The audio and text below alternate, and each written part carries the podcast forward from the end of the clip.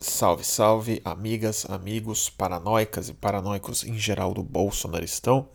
Aqui fala Bruno Torturra e aqui o mais recente episódio de Boletim do Fim do Mundo, esse transmitido dia 26 de junho de 2019, uma quarta-feira, com um convidado que agora vai se tornar cada vez mais frequente no Boletim do Fim do Mundo.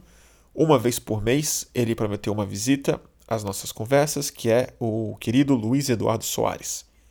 Luiz, além de amigo, é, é uma das pessoas com quem eu mais gosto de conversar e pensar junto. E para mim foi uma grande sorte, um grande privilégio descobrir que ele escutava os boletins e queria participar da conversa. Então não tinha como não aproveitar disso. E o Luiz, é, é, a gente se conheceu meio assim. É, ele fazendo uma entrevista comigo, depois eu fiz outras com ele, a gente participou de eventos públicos é, junto já. E é uma das pessoas que mais me ajuda a, a navegar um pouco ou achar algum, se não ordem, que não é a palavra certa, mas algum tipo de nexo no meio desse caos político, psíquico e social que tanto nos aflige.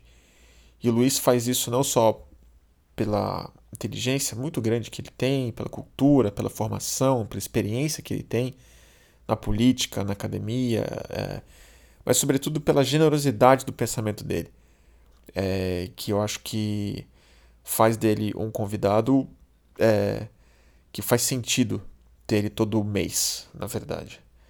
É, e exatamente por isso que é difícil até de dizer qual o tema dessa live e eu vou deixar que vocês a escutem e julguem, mas acho que tem uma, uma linha condutora nela, um eixo principal que conecta uma série de coisas que foram discutidas aqui, que acho que está na essência do que o Luiz Eduardo entende por sociologia e pela sociedade, mais do que a sociologia, né? que é a, é, a impossibilidade de buscar é, alguém atrás da cortina algum interesse oculto, algum sujeito oculto que define ou que manipula ou que tem interesse específico é, por trás de como o mundo funciona.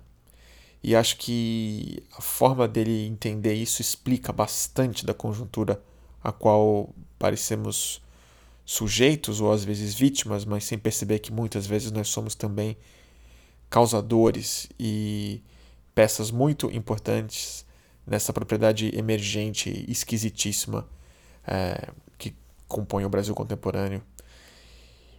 Já falei bastante, né? Então eu vou deixar vocês com, é, na próxima, as próximas duas horas quase, com Luiz Eduardo Soares e comigo. Salve, salve! Começando mais uma edição de Boletim do Fim do Mundo, conforme o prometido na última hora, ao meu lado está Luiz Eduardo Soares para uma visita mensal dele, que eu espero que agora seja fixa aqui nos boletins. A última vez que ele veio foi no mês passado para lançar o Desmilitarizar, o último livro dele. A conversa muitos de vocês devem ter assistido, se não eu recomendo, tá no canal. É, e a gente, no final, a gente conversou, né, Luiz? A gente fala uhum. uma vez por mês. Não sei se no boletim se a gente faz uma coisa nossa diferente. O que, que você acha? Vamos ver. Vamos pensar. Acho que pode ser no boletim mesmo. Pode Eu gosto boletim, muito né? do boletim. Adoro, adoro visitar o fim do mundo. Dar uma passadinha.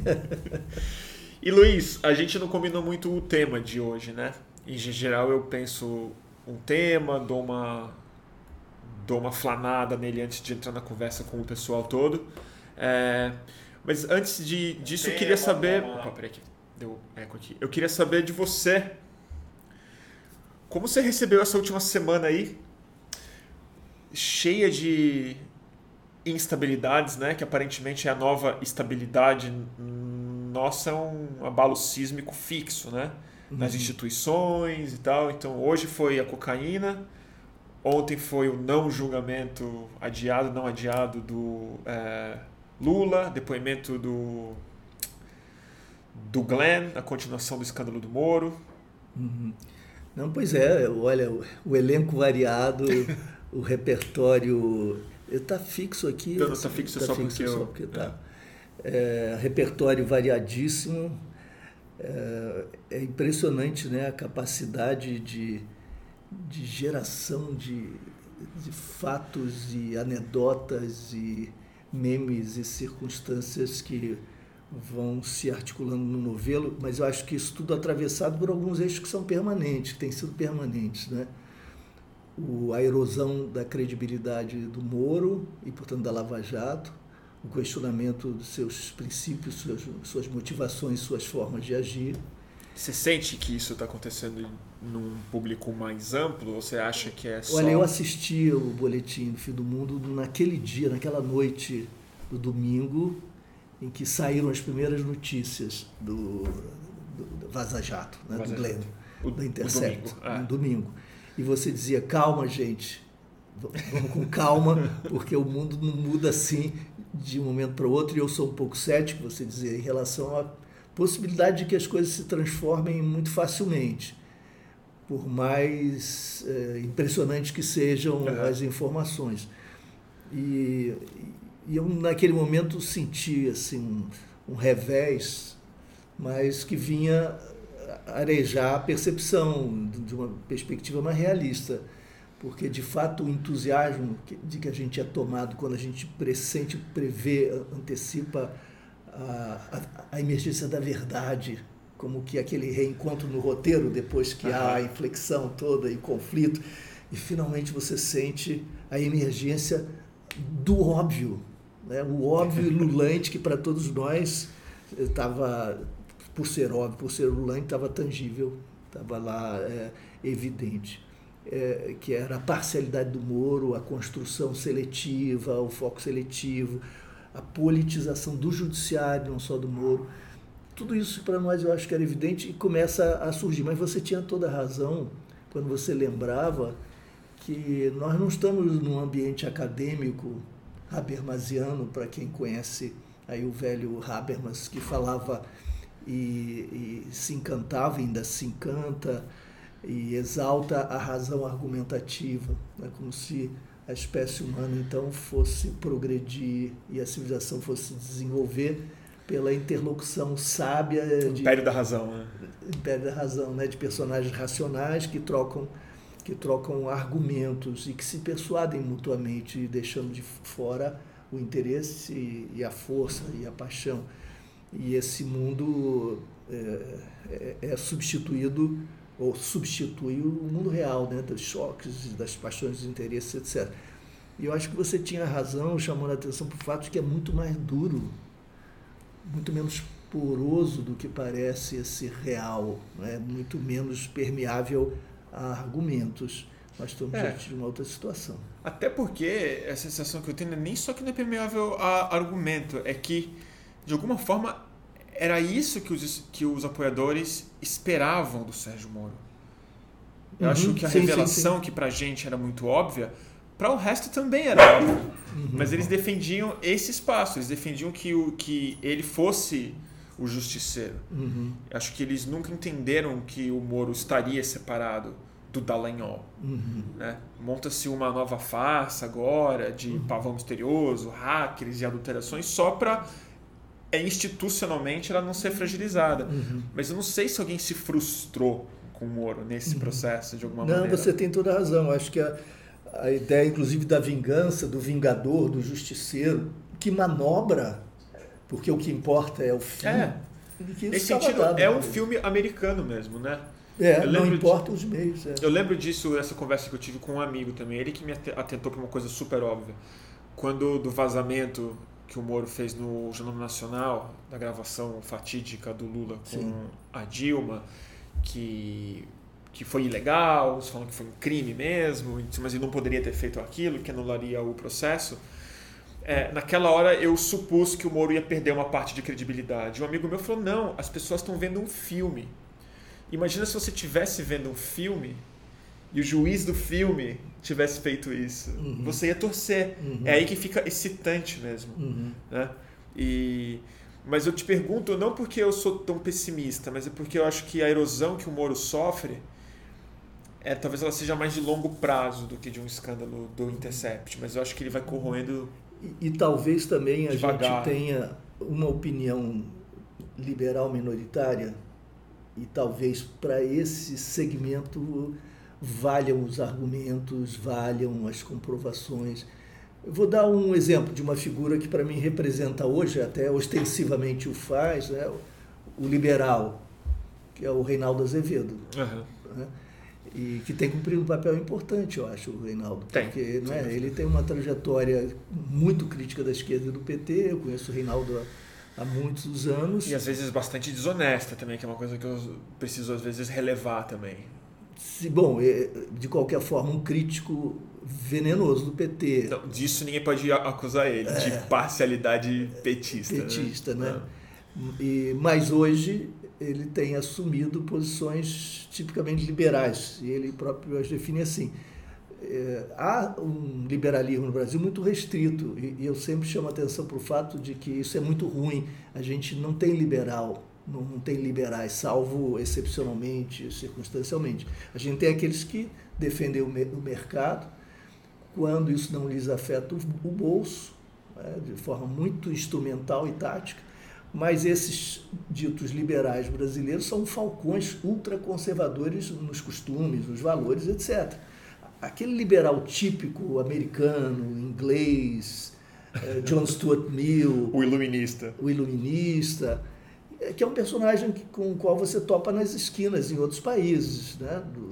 Eh, nos Estados Unidos, na Europa, há liberais que de fato estão persuadidos das virtudes do mercado e que defendem a, claro. o aborto, a legalização claro. do aborto, das drogas, etc. E tem uma concepção uh, do individualismo mais saudável. O Partido tipo, Democrata nos Estados Unidos. O Partido Democrata nos Estados Unidos, que tem a sua que também tem suas, à esquerda. E também tem suas particularidades tem. americaníssimas. Né? Sim, sim, mas eu, eu digo, claro. existe esse liberalismo que joga um papel no Brasil muito limitado. Porque pensa bem, se não fosse assim, nós dos direitos humanos, nós que somos militantes dos direitos humanos, estaríamos numa situação bem melhor. Se houvesse liberais no Brasil, nós estaríamos nos opondo, ou eu estaria me opondo a eles na economia, fortemente. Nas alíquotas, no... Não, fortemente é, ali, né? Mas, mas nós estaríamos juntos, por exemplo, na defesa dos direitos humanos, né? porque as entidades internacionais defendem os direitos humanos, as tradições eh, dos direitos humanos estão muito Inventaram. próximas. Como? Eles inventaram o conceito de direitos humanos. Exato, pois é, nós temos que reconhecer isso. De universalidade. Sim, direitos, a né? Revolução né? Francesa, a Revolução Americana, a, a Constituição Americana, etc., são referências para os direitos humanos. E, e há benefícios e virtudes nessa história que são importantes. Nós não estaríamos no gueto. Hoje nós levantamos a bandeira dos direitos humanos e os dedos todos estão apontados contra nós, como defensores de bandidos, é. desculpe as aspas aqui, mas é isso, né? Enquanto que se houvesse um liberalismo mais consistente, essa pauta dos direitos humanos estaria posta, evidentemente assim. E a do Moro. Né? E aí chegou a questão do Moro. Esse segmento que é muito limitado no Brasil, de qualquer forma tem seu peso formador de alguma opinião, tem seu peso no meio jurídico, que evidentemente hoje está sob a hegemonia do Partido da Justiça de direita, francamente de direita, que que está se articulando, inclusive, de maneira mais orgânica do que a gente pensa, eu soube disso agora, com setores do Ministério Público e dos militares. É. É, há fraternidades que estão constituídas por WhatsApp. Eu tive agora, até hoje, no Rio Grande do Sul. Fraternidades vendo, constituídas é, por WhatsApp. Que, é, que, fratrias, que conceito, tribos, né? É, ele, lá no Sul, isso está acontecendo amigos, companheiros lá do, de Porto Alegre estão acompanhando de alguma maneira, muito preocupados. Então, núcleos de juízes, promotores, defensores daquelas bandeiras da direita, que segmentos do Ministério Público tornaram público, né, tornaram públicas aquelas bandeiras, não sei se você se lembra, no final do ano passado, defendendo alguns princípios, escola sem partido, algumas coisas horrorosas. Eles estão ligados a militares, sobretudo reformados, se organizando de fato. Então a gente tem milícia se armando aqui e essas fratrias se formando é, por aí. Então é um cenário que complica o quadro, torna mais ameaçador o quadro. eu fiquei pensando um pouco nesse risco, porque a gente fica comemorando de alguma maneira. Não é uma comemoração, porque todo mundo sabe o quão grave e o quão triste, no fundo, tudo isso é.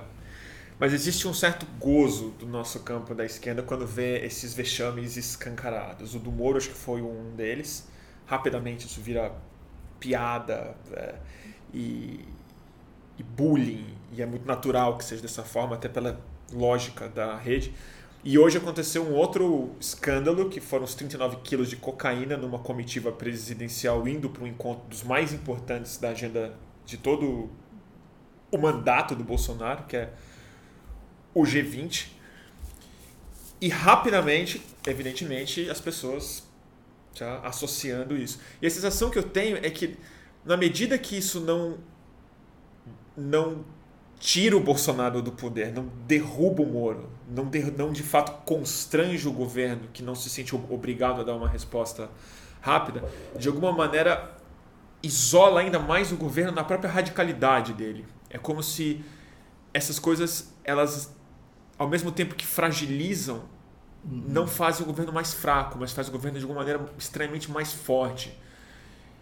E como a base das, do Bolsonaro social, opinião pública, que botou ele lá, de alguma maneira ela não pode ceder nunca. Ela, ela não tem como admitir essa, esse vexame, essa culpa, esse erro, essa corrupção, essa falha, esse desvio, porque uma rachadura abriria a represa inteira.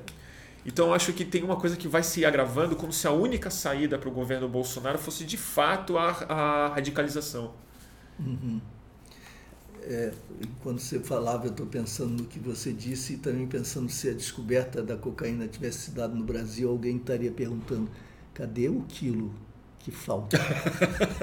que 39, né? 39? Que ficou com o quilo que 39? Alguém... Alguma mala não foi bem revistada. Não, mas o que você diz é muito sério, porque. É... Ou, ou 11 quilos. Porque podia ser. É, podia ser, podia ser 50. 50, que é um pouco mais redondo mais do que redonda, 40. né? Não, mas o que você diz é sério. É, o, a gente, diante das patetadas, das insanidades todas, que são inqualificáveis, então a gente busca o, a categoria maior, a maluquice, a doideira, né, a irracionalidade. Isso vai também constrangendo e criando possibilidades para que aquelas barreiras da bolha da ultradireita se cerre ainda mais, torne menos porosa, menos permeável a qualquer tipo de reconsideração eu acho que isso, isso é típico não é, do, do que está acontecendo e as pessoas. Eu, eu, não, eu não gosto muito da, da ideia, que tem corrido bastante, da polarização e da falta de diálogo, como se nós buscássemos a mansidão do entendimento, da síntese, uhum. como se os dois polos fossem homogêneos ou fossem se dessem na mesma época, no mesmo plano, é como se houvesse uma simetria. E, de fato, algum tipo de equivalência. Né? Algum tipo de equivalência. Não se trata disso. Isso ficou patente na, nas eleições, né? quando a mídia tradicional dizia a polarização. Isso, os dois extremos. Os dois extremos. Aí você olha para o Haddad, para o PT, para a história do PT e do Lula. Não, do próprio Haddad, que dentro do, Haddad, do PT é centrista. Né? Do PT, do Haddad. O extremo é, é alguma coisa que acabou sendo é, reiterada na mídia e como a gente vive a intensidade do ódio, do confronto e como há as animosidades todas, se congelou uma definição que me parece muito empobrecedora, que é do sectarismo que homogeneiza as, as duas as duas partes, a oposição é. e a situação. Eu acho que isso é, unfair, é uma... absolutamente injusto ainda que me incomode não, muito. A falsa equivalência é injusta, isso eu entendo. Mas a polarização você não identifica como um termo saudável para falar sobre essas coisas? Traz consigo o risco da homogeneização. Porque não, ele implica um pouco a falsa equivalência. É, ele não necessariamente implica, mas no contexto brasileiro, sempre que eu falo em polarização, eu mesmo é, procuro qualificar, porque certo. há esse risco de que se jogue moinho na cantilena das duas, dos dois extremos e coisas do tipo. mas eu acho que o, é, há, um, há alguma coisa que me incomoda muito é na imprensa ou na mídia do nosso campo, da esquerda, que é uma tendência à simplificação e à confusão entre reflexão, interpretação e campanha, ou afirmação reiterativa Posicionamento. Dos seus próprios, das suas próprias posições. Uhum. Então, alguns sites ligados ao PT, segundo os quais o PT está sempre certo, seus líderes absolutamente certos, não há nunca uma, uma reflexão. Como é possível isso? É, que você fale dos acontecimentos e não crie espaço para os equívocos, as contradições internas. Né? Não que esse seja necessariamente o tema de uma imprensa que precisa focalizar como oposição o fascismo do Bolsonaro, mas que seja aberta às considerações, para que haja interesse do ouvinte ou do espectador. Então, eu dizia quando falava do seu programa, do boletim, que eu gostava muito, porque eu me surpreendia. Eu ouvia e ouço, acompanho para aprender de fato, para me submeter, me expor a posições que provenientes do mesmo campo, da mesma inspiração valorativa, possa me apontar alternativas de compreensão que não estão dadas para mim me permitindo me resituar, trazendo outros ingredientes, outros elementos, inclusive de crítica, etc. Então isso é extremamente importante. E quando surge uma patetada qualquer como essa, ou como aquela do Fernando Henrique, né, a proteção Nossa, é. que o Sérgio Moro fez do Fernando Henrique, e eu aí vi já manchetes que diziam que Fernando Henrique era o, o cúmplice da prisão do algumas coisas que, que precipitavam conexões e ilações acusatórias, etc., é, de uma maneira muito fácil, simplista. Né? Então, agora também, antes de vir para cá, estava vendo a respeito do avião, 39 quilos, é, com associações. Bom, se o assassino Marielle era vizinho de Bolsonaro, se agora os 39 quilos estavam num avião da frota do Bolsonaro, então. Naturalmente. Naturalmente. É isso é ruim para nós. Outra coisa de que, que eu não gosto também, tenho queridos amigos que estão convencidos de que até o, a, a facada no Bolsonaro é, é fake. É o Lula falou isso na última entrevista pois é, dele. quando o Lula falou isso, mas eu pessoalmente achei uma tragédia de falar isso. Isso é muito trágico porque ele precisa valorizar o seu próprio discurso. Ele é fonte de de discurso legítimo, sendo uma grande liderança, etc. Ainda a maior liderança Ainda da maior... esquerda sul-americana, assim, é um negócio... Talvez mais do que isso. Talvez mais até, do que isso, né? né? Então é muito grave que ele se permita isso. Bom, tudo bem, todo mundo erra, mas é muito ruim quando você vê que esse erro começa a se disseminar. E por que um, um erro? Gente, não dá pé para imaginar que um, um segredo seja guardado por tanta gente. Você fala em relação à facada. É, isso é completamente é. E aí, aí, infelizmente, começa a dar mais lastro para a ideia da falsa equivalência. Claro. É por isso que eu trouxe o tema. É. Exatamente por isso. A gente começa a fazer. Quando o Lula faz isso, porque é natural que meia, algumas pessoas façam isso. É, sempre há. sempre é, há. Tem muita gente que vê o Boletim do Fim do Mundo que está plenamente convencido de que a facada não aconteceu. É que vocês imaginam o seguinte. Eu discordo. Enfermeiros. Mas o Lula falar isso é uma mesmo que ele pense isso, é super irresponsável. Sim. Enfermeiros, médicos, os que conduzem, seguranças, depois transporte, outra cidade, outra instituição. Você imagina um hospital número público, de pessoas. Hospital público. O hospital público lá em Juiz de Fora. Os repórteres que foram lá. É impossível você segurar uma informação como essa. Né? É, é alguma coisa impraticável, não é brincadeira. O, aí já vem variações do ou seja, eu acho que a gente. E, mais, mesmo que houvesse, eu acho que é uma questão de, de tática, de estratégia, sim, de sim. princípio. Mesmo que houvesse essa hipótese, não nos cabe trazer essa hipótese, é, porque isso é tão extremo que subtrai legitimidade dos pontos em relação aos quais nós podemos estar absolutamente convictos. E que já são, mais do que suficientes. Mais do que suficiente. Pra, nós temos a. Para abrir um processo de impeachment de com eles. Impeachment, é. de afastamento do Moro, de queda é. do processo, de anulação do processo Lula. Eu também acho. Mais do que o suficiente. Então, para que, que você vai inventar ou vai enveredar por essa isso, narrativa dessa novela? É. Né? Mesmo que tivesse alguma plausibilidade, não cabe a nós aproveitar essa, essa possibilidade. Não cabe. Mas aí tem um tema que acho que a gente falou de conversar, que é um pouco mais abstrato, mas acho super interessante de um texto que você me enviou, que você escreveu em 2013. Uhum. Depois, uhum. no, foi, foi no final do ano que você escreveu foi, aquele, foi exatamente. aquele texto. Que você comenta de algo. Você já tinha comentado em algumas outras vezes que a gente conversou, mas que eu acho super interessante que tem um pouco a ver com isso que você colocou. Uhum.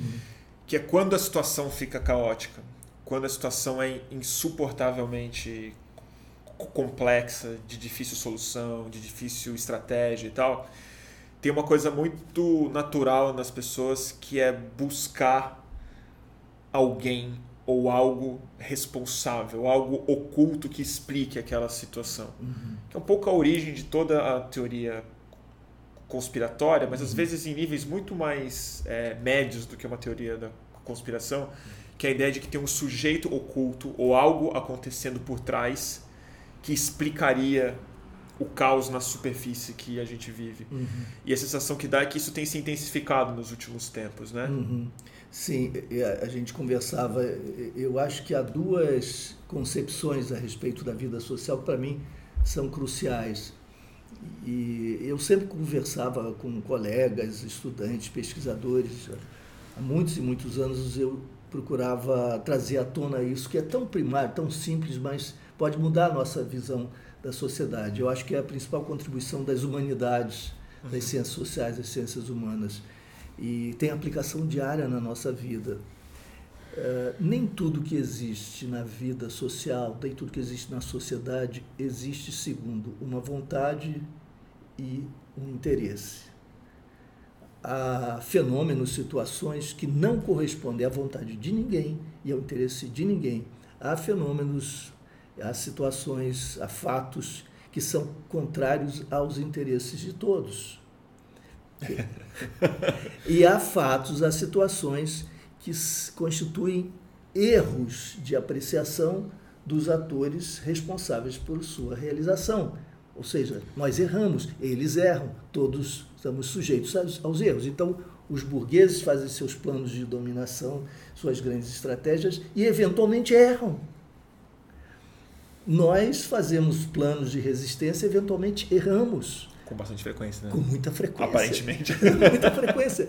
E a, a, o real é essa trama de acertos, de erros, de, de combinações que geram resultados terceiros imprevisíveis para todos os atores presentes. Isso traz uma complexidade muito maior e exige de nós todos uma sensibilidade muito mais aguda, cuidadosa na interpretação, porque é muito fácil você transformar tudo isso numa, numa novela policial. Follow the money, é, siga o dinheiro olha aquilo lá, aquilo interessa a quem? A tal setor da, da sociedade. Isso é importante, Logo, né? Que é, é, é quem, quem, assim, quem, quem tem interesse nisso. É. É, você vê a questão com a qual eu trabalho. Quem está ganhando com isso, melhor falando, né? Que quem está ganhando. Quem, é, veja a questão da segurança pública com a qual eu trabalho. A gente faz uma análise e alguém diz assim, é, alguém está ganhando com isso. Não, tem 65 mil e 650 homicídios dolosos por ano no Brasil. Esse é o dado de 2017. Aí alguém diz: se isso está acontecendo, alguém está ganhando com isso.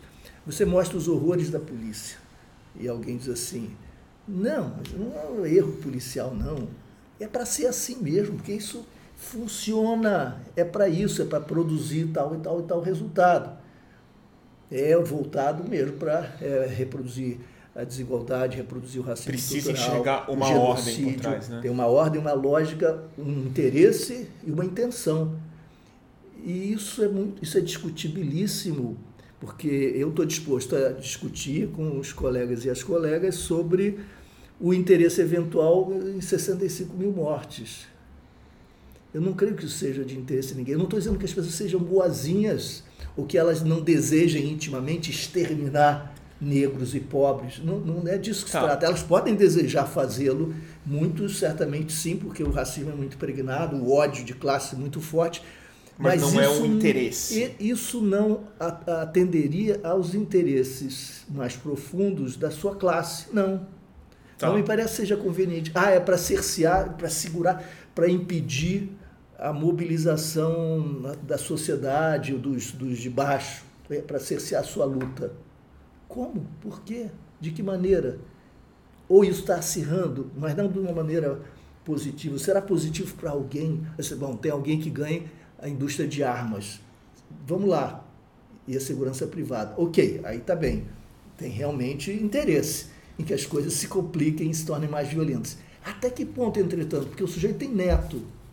O dono da indústria pensa em herança e pensa em interesses de médio e longo prazo. Isso está falando de um pensamento bastante racional, mas tem uma outra coisa, ainda uma outra dimensão, que é eles até ganham com isso, dinheiro, lucro com, com isso. Mas não haverá país algum. Mas como uma dar. consequência final de um processo. Ele é uhum. quase que a ponta do processo uhum. que causou isso, né? Como uhum. se não fosse eles que estão fomentando, engendrando, fomentando, fomentando claro, estimulando, claro. evitando que, elas, que a violência claro. seja diminuída em nome de um lucro. Não, sem né? dúvida. Mas mesmo, mesmo que nós desconsiderássemos isso que você disse. Mas aí eu vou fazer uma pergunta, porque eu entendo que no, que no extermínio é mais difícil você apontar de fato, ó, esse é o interesse. O pessoal está querendo fazer um.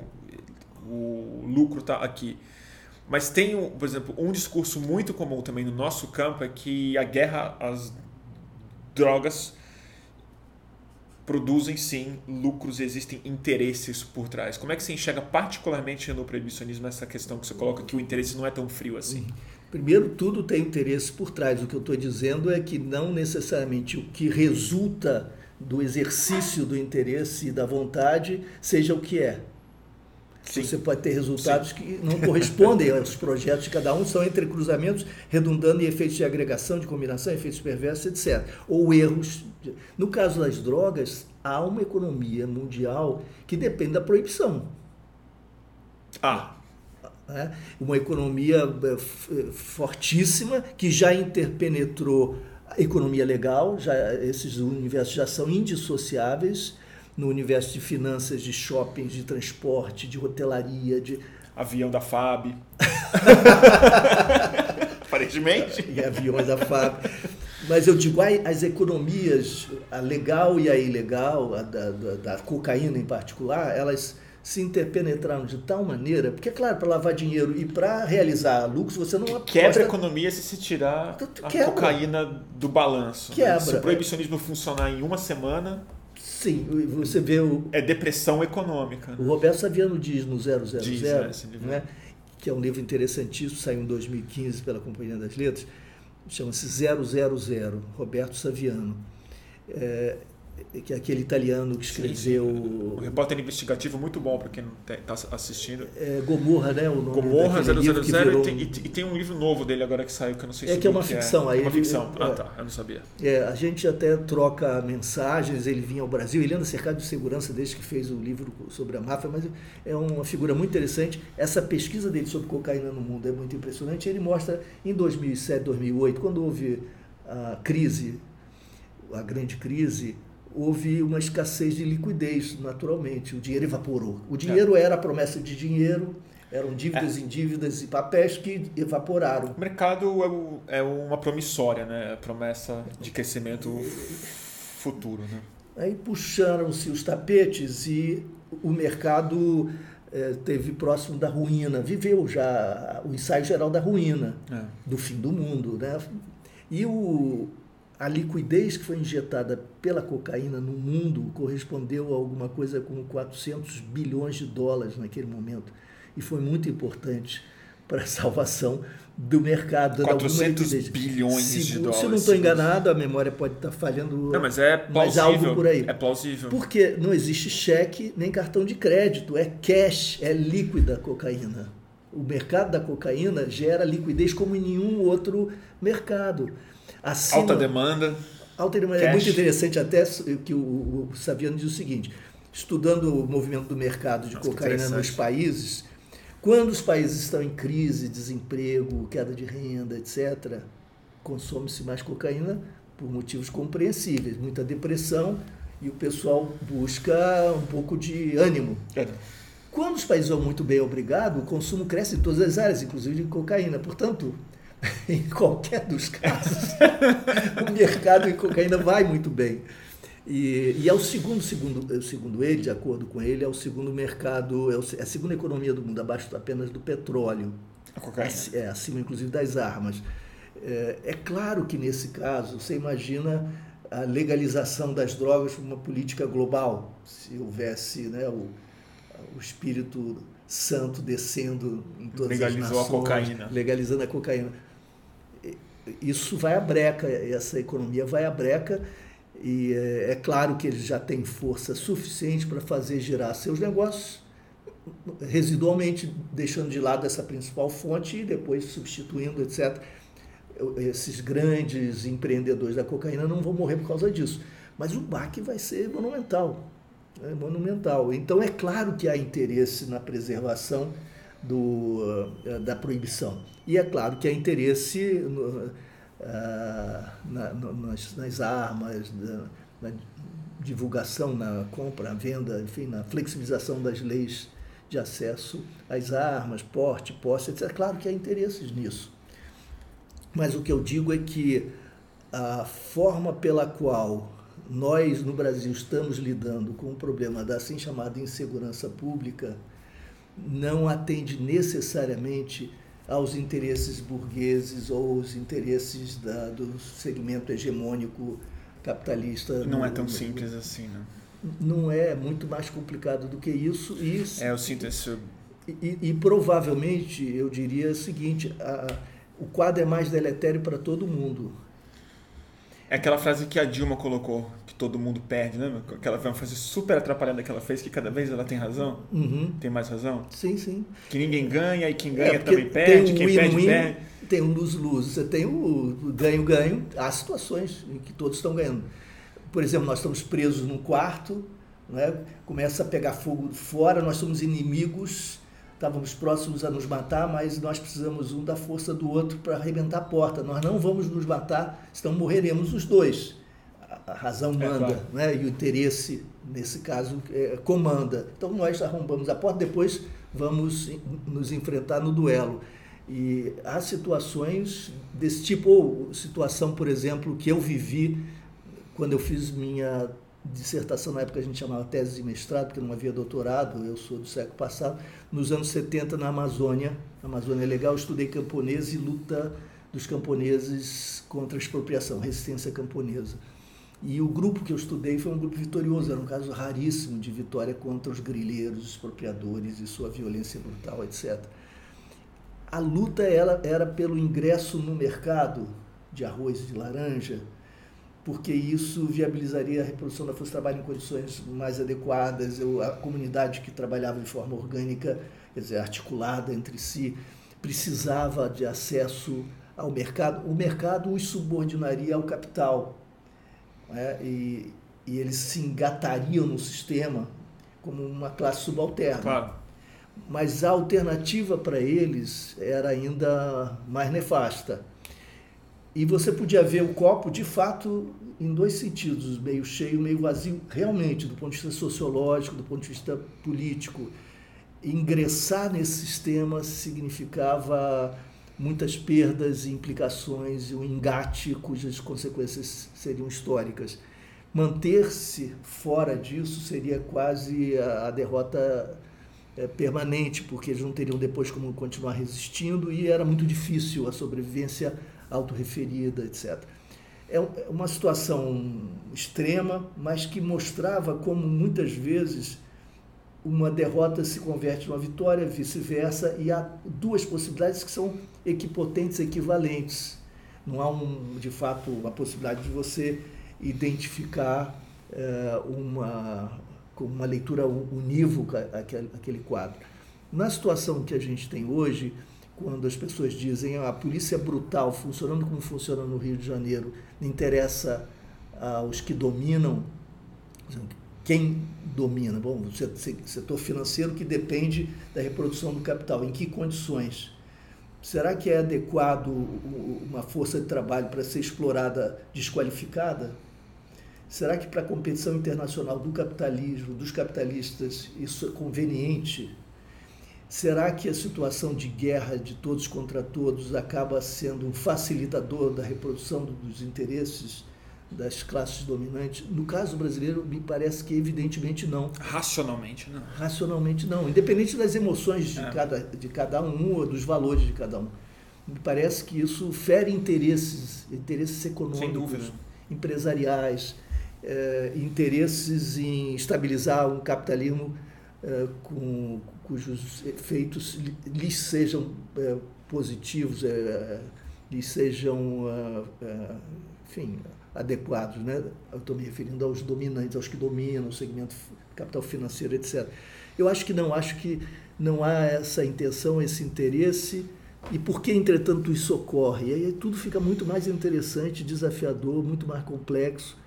Você pode ter, como nós sabemos, intermediários profissionais ali, policiais, contrários a isso, que se metem nessa dinâmica, acabam subordinados a essa dinâmica.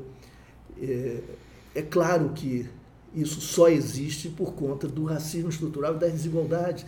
Isso é, no fundo, objeto de aplauso da sociedade. É, dos, que aí não é, que aí não é, não, não é isso um interesse. Não é, inter... não é atender um interesse racional, o um interesse de quem lucra com isso, mas é atender a um, uma força irracional uhum. que está governando a, a, suposta racionalidade das uhum. pessoas na hora que uhum. de, defendem. Que é. não é exatamente um interesse, mas é um certo gozo nisso. Né? Claro. Vou dar um exemplo.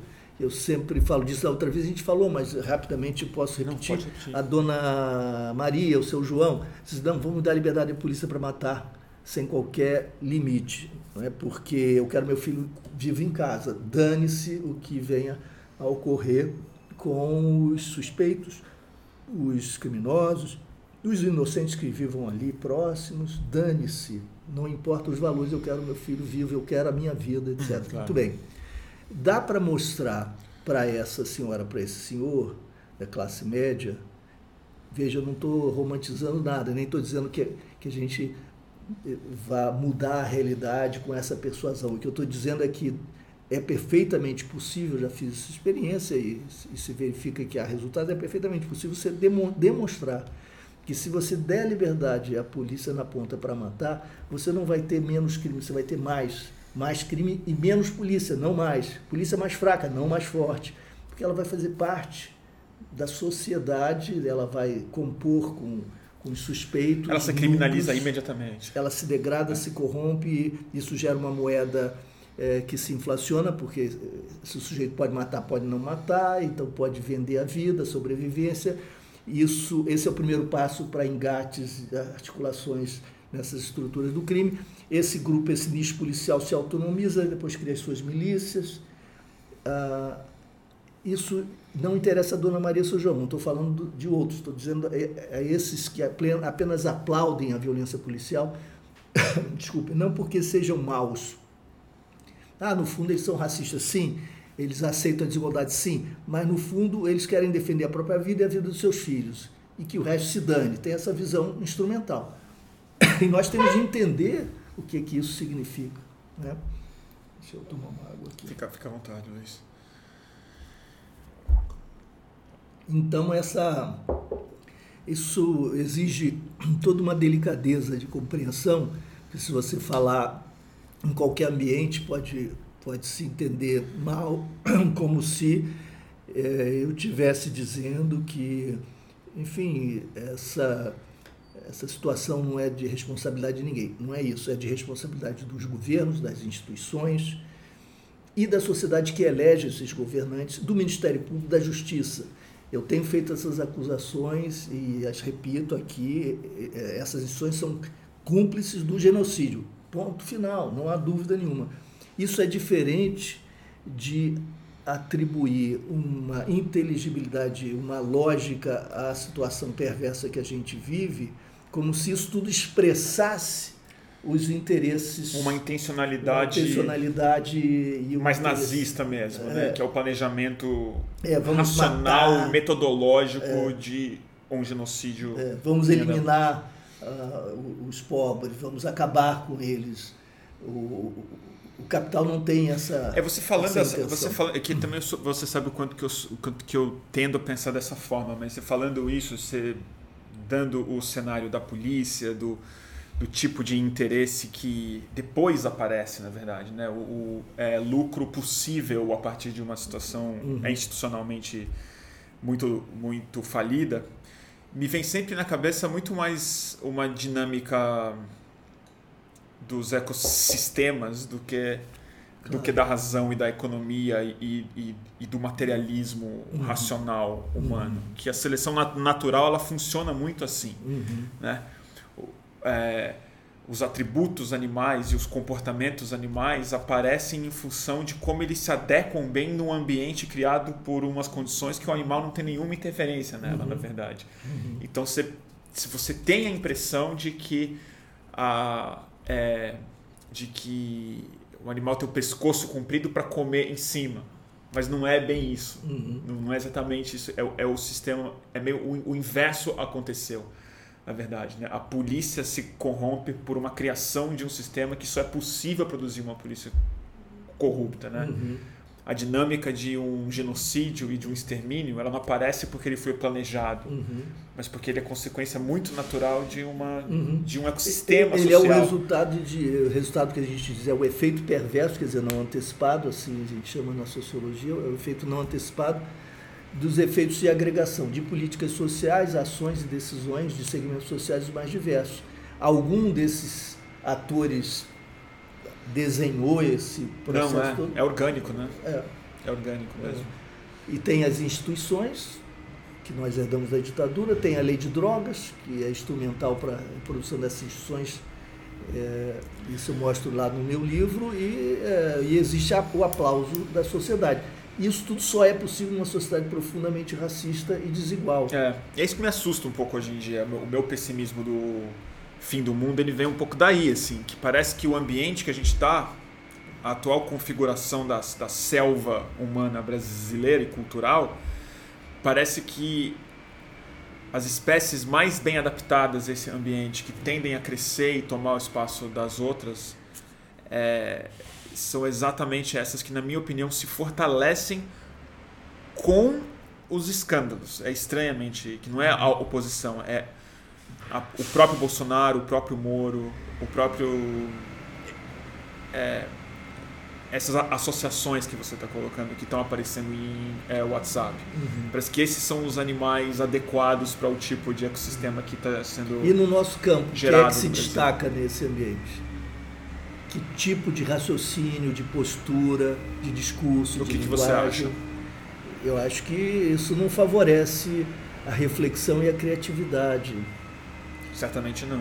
É, eu acho a simplificação tam, também tem esse, é, vira um essa força gravitacional. Estamos né? pensando juntos. É. É, tá um barulhão por causa do. É, isso passa logo. Passa logo, é o caminhão de lixo, gente. É a Conlube passando. É, é mais tá ou menos uma metáfora aqui. da história, sabe? A gente está nesse, nesse momento. Gente, o pessoal tá falando que eu tô respirando muito fundo. Que horrível, gente. Sério. O que, que significa respirando fundo? Não, gente, não é um aspirador, tá? Tem, tem, tem um ar-condicionado e tem o caminhão de é, lixo. Mas eu, eu posso estar tá respirando alto mesmo. Parece que estou respirando alto. Pode, pode ser eu. Não, deve ser eu. Eu tô quieto, você tá falando mais. e eu respiro alto quando estou prestando atenção. Isso acontece. É, deixa eu ler um pouco os comentários, porque claro. enquanto a Conlube passa, a gente vai ficar no mínimo desconcentrado. Deixa eu ver aqui.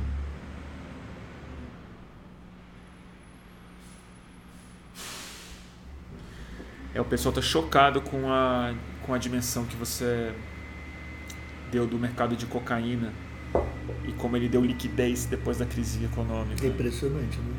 É. Bom, a Conlurb não está indo embora. Alguém tem alguma dúvida específica, turma? Ah, o Gini está aqui. É... A gente falou força gravitacional, né? Eu tenho, é, tenho pensado muito sobre a polarização, que esse termo que você aponta bem, ele não é o mais desejável para falar sobre o que está acontecendo, mas eu acho que ele é, ele funciona para mim como um polo é magnético e não com a polarização de um imã e não a polarização ideológica, uhum. que é o seguinte, como se tivesse uma força magnética de um lado, uma força magnética do é outro e qualquer coisa assunto público, qualquer pauta, qualquer escândalo que é jogado nesse campo, ele vai ser atraído para um dos polos, não necessariamente voluntariamente. Uhum. E a sensação que me dá é que o grande desafio é a gente conseguir produzir palavras, léxico, causas, campos e tal que não sejam é, é não sejam é metálicos, que não sejam atraíveis, atraíveis passíveis de atração. Passíveis de atração na polarização que a sensação que me dá é que é isso. É um escândalo como o do Intercept. É muito compreensível que isso aconteça, até pela postura do Intercept, pela tradição do que acontece. Mas, assim, são escândalos que idealmente não seriam magnéticos, não, não, não estariam metálicos, mas tudo está se metalizando de alguma maneira e sendo puxado para esse campo. É, e, que, e que, novamente, não é feito de maneira intencional. Não há, uma, não há um cérebro por trás fazendo isso, mas é uma propriedade emergente do próprio ambiente é, e, conversacional que a gente tem hoje em dia. E o fato de haver uma arbitrariedade original não significa que não haja motivação subsequente. É, citar o velho sociólogo aqui, a linguística, né? Isso significa o seguinte: se você tem um certo quadro cuja trama resulta de múltiplos fatores, inclusive de equívocos de cálculos dos atores e de efeitos de combinação, isso não significa que, dada essa trama, cada ator não busque se apropriar. Claro. Aí sim vira um jogo de interesse de, mesmo. De interesse é. mesmo, de se apropriar de tudo isso e de submeter tudo isso à, à, dinâmica do seu interesse. Você busca dominar, conduzir, orientar o que emerge. E o que emerge, você não controla inteiramente aquilo que emerge em cada momento, mas tudo o que emerge você busca de alguma forma dirigir. É uma disputa permanente onde surge novamente equívoco possível, cálculo equivocado. E é claro que há campos que têm uh, lógicas distintas, por exemplo, a geopolítica. A geopolítica é, é um jogo de xadrez com interesses pesados, violentos, né? em que há muito mais clareza. Até pelo altíssimo risco das consequências geopolíticas que a gente não está falando de não está falando está falando de, do Twitter de um julgamento em Curitiba, é, né? Exatamente. De míssil balístico, está falando claro. de economia mundial. É, aí é muito mais Mas ainda assim, né? Mas ainda assim, ainda assim a gente está na mão Donald Trump. A gente vê isso. Do Ernesto Araújo, né? Até nesse lugar a gente está indo para um campo da uhum. Sim, da aventura, do, da discricionalidade menos racional. Racional segundo interesse. Alguns países reconhecem, depois de uma catástrofe, o erro no qual se meteram. É? é? Por exemplo, digamos que a gente considerasse indissociáveis os interesses hegemônicos burgueses alemães, ou prussianos e alemães, enfim, todo esse, esse compósito histórico, e o nazismo do ponto de vista desses atores econômicos, sociais que apostaram nesse caminho. Havia um racional ali. Havia uma racionalidade ali de domínio, etc., expansão. Foi uma aposta errada, né? Deu errado essa aposta. Houve um, um nível de suposição de expectativa que acabou superado por, É que a opção era o. É que a opção era o Haddad, né? A opção era o PT da época, então. então afinal de contas. A culpa não foi minha. com Adolfo, né? Eu votei contra os comunistas, não votei no Adolfo. Eu votei contra os socialistas. Não me, você não me é. confunda. É, mas, enfim, na, na, crise dos mísseis, em, em ações bélicas que há, até no, no jogo geopolítico há aí... erro, equívoco, etc. Mas é claro que a gente tem um campo mais. Eu vou discordar por um motivo. Hum por conta da, da mudança climática. Nada mais geopolítico do que isso. As consequências são comprovadamente mais graves do que uhum. ataques nucleares. ou do que a falência econômica de um ou outro campo da, das exportações, das uhum. importações, das fronteiras e tudo mais. A gente já sabe há um tempo considerável a base factual que dá lastro a isso, todos os caminhos que seriam possíveis, os esforços que não seriam muito poucos, mas são plausíveis de serem uhum. feitos, e a gente está de fato assim, geopoliticamente, cometendo o ato mais irresponsável, dá para falar, uhum. da história uhum. humana. É. Não, mas e só é haveria o... discordância se eu dissesse que é o campo da racionalidade. O que eu disse é que há aí um redutor importante, nós temos uma, um tipo de lógica que reduz o que nós observamos numa sociedade. Claro. É, é, é Sim, diferente entendo, o jogo, entendo, mas claro. é claro que eu concordo com você. É, e esse exemplo que você dá é o máximo. Todos vamos para a destruição. Né? Todos vamos na destruição e apostamos num caminho que nos leva inexoravelmente para a destruição da espécie humana, etc. E não há razão aí mobilizada suficiente para frear esse processo. Né? Mas na Guerra Fria isso aconteceu. Aconteceu. É. Quer dizer, ninguém jogou bomba atômica no inimigo. A contenção pela disputa acabou se impondo. Passou perto, bem perto, né? Sim. Deixa eu ver um pouco aqui o comentário do pessoal.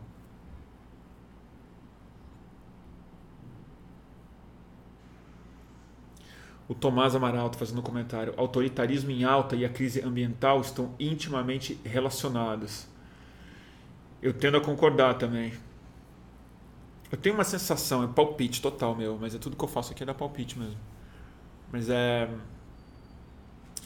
Acho que grande parte dessa, dessa onda fake no mundo, terra plana, essas, o império das narrativas, das realidades paralelas, do fantasma do comunismo, do eu acho que tem uma um esforço humano gigantesco de negação da crise ambiental. Eu acho que grande parte dessa, da, dessa crise psíquica que a gente sofre hoje em dia, que acho que se explica em parte pelo, a, pela, pela dimensão que o capitalismo entrou na cabeça das pessoas, pela atomização, pela mas eu acho que tem uma ansiedade climática que deve falar com algum lugar muito animal do ser humano hoje em dia. Nossa ânima mesmo, essas bilhões de anos de evolução que que estão dentro da é, dentro da nossa cabeça, que eu acho que grande parte dessa crise política mesmo assim é um tipo de negação, é um tipo de não me não me traga a realidade. E quanto mais ela vem se aproximando, quanto mais inevitável essa revelação se ela, ela, ela se torna, mais falso o mundo vai precisar ser, mais alucinado, mais ridículo ele vai ficando para é se manter um teatro. interessante. Bruno. Porque para mim assim, uhum. chegar na Terra plana em 2019 na minha cabeça, para mim não é uma questão de burrice. Não, não, claro que não pode não ser. É, não, não, é, não, não é. É uma outra questão. Claro. E eu acho que tem a ver com, a, com o teatro mesmo, assim. A civilização vai ter que virar um. Sabe? É, pensando uma ópera bufa. Assim. Com as categorias do Lacan, o real, imaginário simbólico, é como se esse fosse o real. O real é inabordável, é inassimilável. Ah. É, é essa alteridade que não pode ser nem contemplada, nem racionalizada, é, e que tem de ser, entretanto, elaborada simbolicamente de alguma maneira. Precisa, exatamente. É. E... Que é a única forma como o ser humano aprende as coisas é, e constrói e a talvez a, a, a, elaboração que haja ela está sendo incapaz né, de, de criar uma ambiência suficiente para que prospere, para que se difunda. E essa reação, essas reações delirantes talvez resultem da nossa incapacidade de lidar com o real, o real aí com R maiúsculo, né? Aquilo é. que realmente é inabordável, porque o super real, é, né? Porque com a luta de classes nós já nos acostumamos, já é parte da nossa do nosso convívio, já faz parte do nosso vocabulário, está tá absorvido, no, né? Absorvido no nosso repertório, está aí presente, é uma questão que nos desafia, nós nos debruçamos sobre isso, refletimos como alterar a correlação de forças, como derrotar o capitalismo e a hegemonia eh, dos impérios e a hegemonia do capital financeiro. São as questões postas e eh, discursos de, de, outro lado se põem, etc. Mas a questão ambiental se dá realmente num outro nível, que não foi incorporado aos grandes debates como, como um fulcro decisivo, com, com a magnitude correspondente à sua relevância. Né? Parece que está aumentando um pouco, né? Claro que ainda, ainda tímido, mas está se criando essa. Hoje você estava comentando, né, vindo para cá, da Angela Merkel, né? Uhum. É, eu não sei se, é se o pessoal viu. Conta um pouco para gente o que aconteceu. Tem um vídeo circulando na internet que mostra uma resposta da Angela Merkel a uma. Parece ser uma parlamentar, eu não tenho informação suficiente, eu não sei se é uma parlamentar de oposição, de esquerda, ou se é uma cidadã que se dirige a ela, mas numa audiência, se é a partir Angela da audiência. Merkel teve que responder a essa E ela pessoa. respondeu, e ela disse: Eu levo muito a sério o que está acontecendo no Brasil. A situação no Brasil é dramática. Ela diz isso e, duas vezes. E ela foi é, interpelada porque era pedindo. Pelo que eu entendi, pela resposta dela, ela diz: é, Nós temos de fazer tudo o que nós pudermos para evitar essa escalada de destruição ambiental, ambiental no Brasil. É, ela sugere que está sendo conduzida pela, pela liderança fascista, ela não usa essas expressões, mas ela sugere que tem consciência da gravidade da situação política no Brasil, que é dramática, ela usa essa expressão, pelo menos essa é a tradução, e diz que, entretanto, não lhe parece, porque a proposta dessa pessoa é de que a Alemanha se retirasse, evitasse qualquer negociação com o Mercosul, enquanto o Brasil continuasse nesse caminho. Uhum. E ela diz que não lhe parece que esse seja o melhor caminho, a melhor via para exercer influência e para pressionar o governo brasileiro, etc. Mas, portanto, estavam discutindo essa questão, que é a questão planetária. Né? E o que, que você acha disso? Você acha que. Essa é uma conversa que eu tenho muito com as pessoas e ninguém se atreve a falar isso em público muito, porque parece que você está querendo jogar contra o Brasil e, e, o interesse das pessoas e a vida das pessoas. Mas também, acho que quase todo mundo tem essa conversa alguma vez na é, vida, que o único jeito de frear isso que está acontecendo no Brasil é o fracasso econômico, porque o fracasso político não parece suficiente Deu uma queda ali. É, o, o, o, fracasso político não parece suficiente para inviabilizar o, o, o, segmento desse projeto anti-amazônico. Anti -tal. E aí, assim, o que, que você acha do não, boicote que econômico, que esse tipo de pressão. E você acha que é o único tipo de coisa que seria capaz de fazer com que o Bolsonaro desistisse de algumas das. Bom, o fracasso econômico já existe. Mas eu digo, mas com certeza. Mas eu digo não o fracasso econômico é, do Paulo Guedes, uhum. mas assim é, o fechamento de contratos comerciais de exportação, assim, bater uhum. na soja brasileira, uhum. os ruralistas que viabilizaram o projeto do Bolsonaro uhum. seriam obrigados a olhar e falar assim. Sim, mas é, é claro, eu acho que, que porque que... Angela Merkel, na minha opinião, assim, é muito duro dizer isso como, como brasileiro, mas meio que eu torcia para ela falar vou cortar mesmo. Não, mas é claro, porque eles. Não, não, não haveria esse fracasso por aí, porque os interesses são tantos que isso imporia uma mudança de rota no Brasil, porque eles não teriam, eles não têm não como, tem como, lidar com a suspensão da exportação de soja, por exemplo, não, não há como, esses segmentos todos são poderosos, etc. Então, eles imporiam mudança de rota, não há dúvida. Eu não tenho dúvida em relação a isso, portanto, eu acho muito positivo. O fracasso já existe, e é claro que não se trata de torcer pelo fracasso, você torce, torce pela destruição dos mais pobres, daqueles que estão por aí rejeitados e desempregados, etc. Mas eu acho que há uma, uma premissa importante para a gente trazer à tona, talvez o, a, a, versão mais reacionária que eu conheço da esquerda, que a esquerda reacionária também, digamos assim, ainda que soe como paradoxo, talvez seja, né, do ponto de vista da Mas não para mim, não para mim, eu, eu conheço bastante a esquerda reacionária. É, a esquerda mais reacionária é aquela que considera que o, a luta ambiental é uma luta a serviço do imperialismo contra o progresso ah, tá. nacional. Aldo Rebelo. Isso, isso. essa escola. É, essa escola é, associa um setor da esquerda a oficiais da reserva, a segmentos da ultradireita. É um discurso muito similar, né? É, e isso, isso me parece o mais atrasado, mais retrógrado, mais perigoso. E, no fundo, aponta para aquela aliança de que, como é o nome do rapaz dizia, ele falava da, do autoritarismo e da destruição ambiental, ou desse descaso geopolítico, ou desse caminho eh, da destruição planetária, etc. E efetivamente nós temos aí a evidência dessa aliança, né? uma aliança entre os segmentos mais autoritários, com um discurso anti-imperialismo com base numa certa análise geopolítica, interpretando a luta ambiental como um instrumento de intervenção do imperialismo, como a ditadura fazia com o discurso de direitos humanos.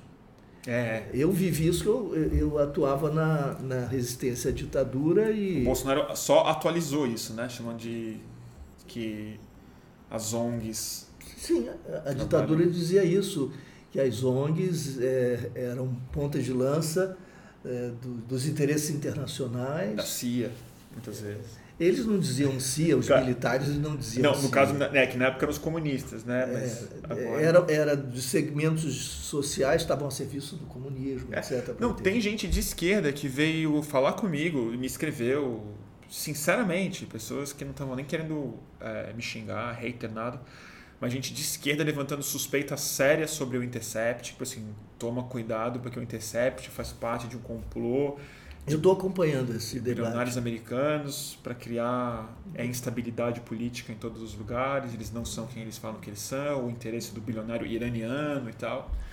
A gente, Sim, eu estou acompanhando né? esse debate. Há, há então, a gente volta nesse, no tema que a gente discutiu anteriormente, né?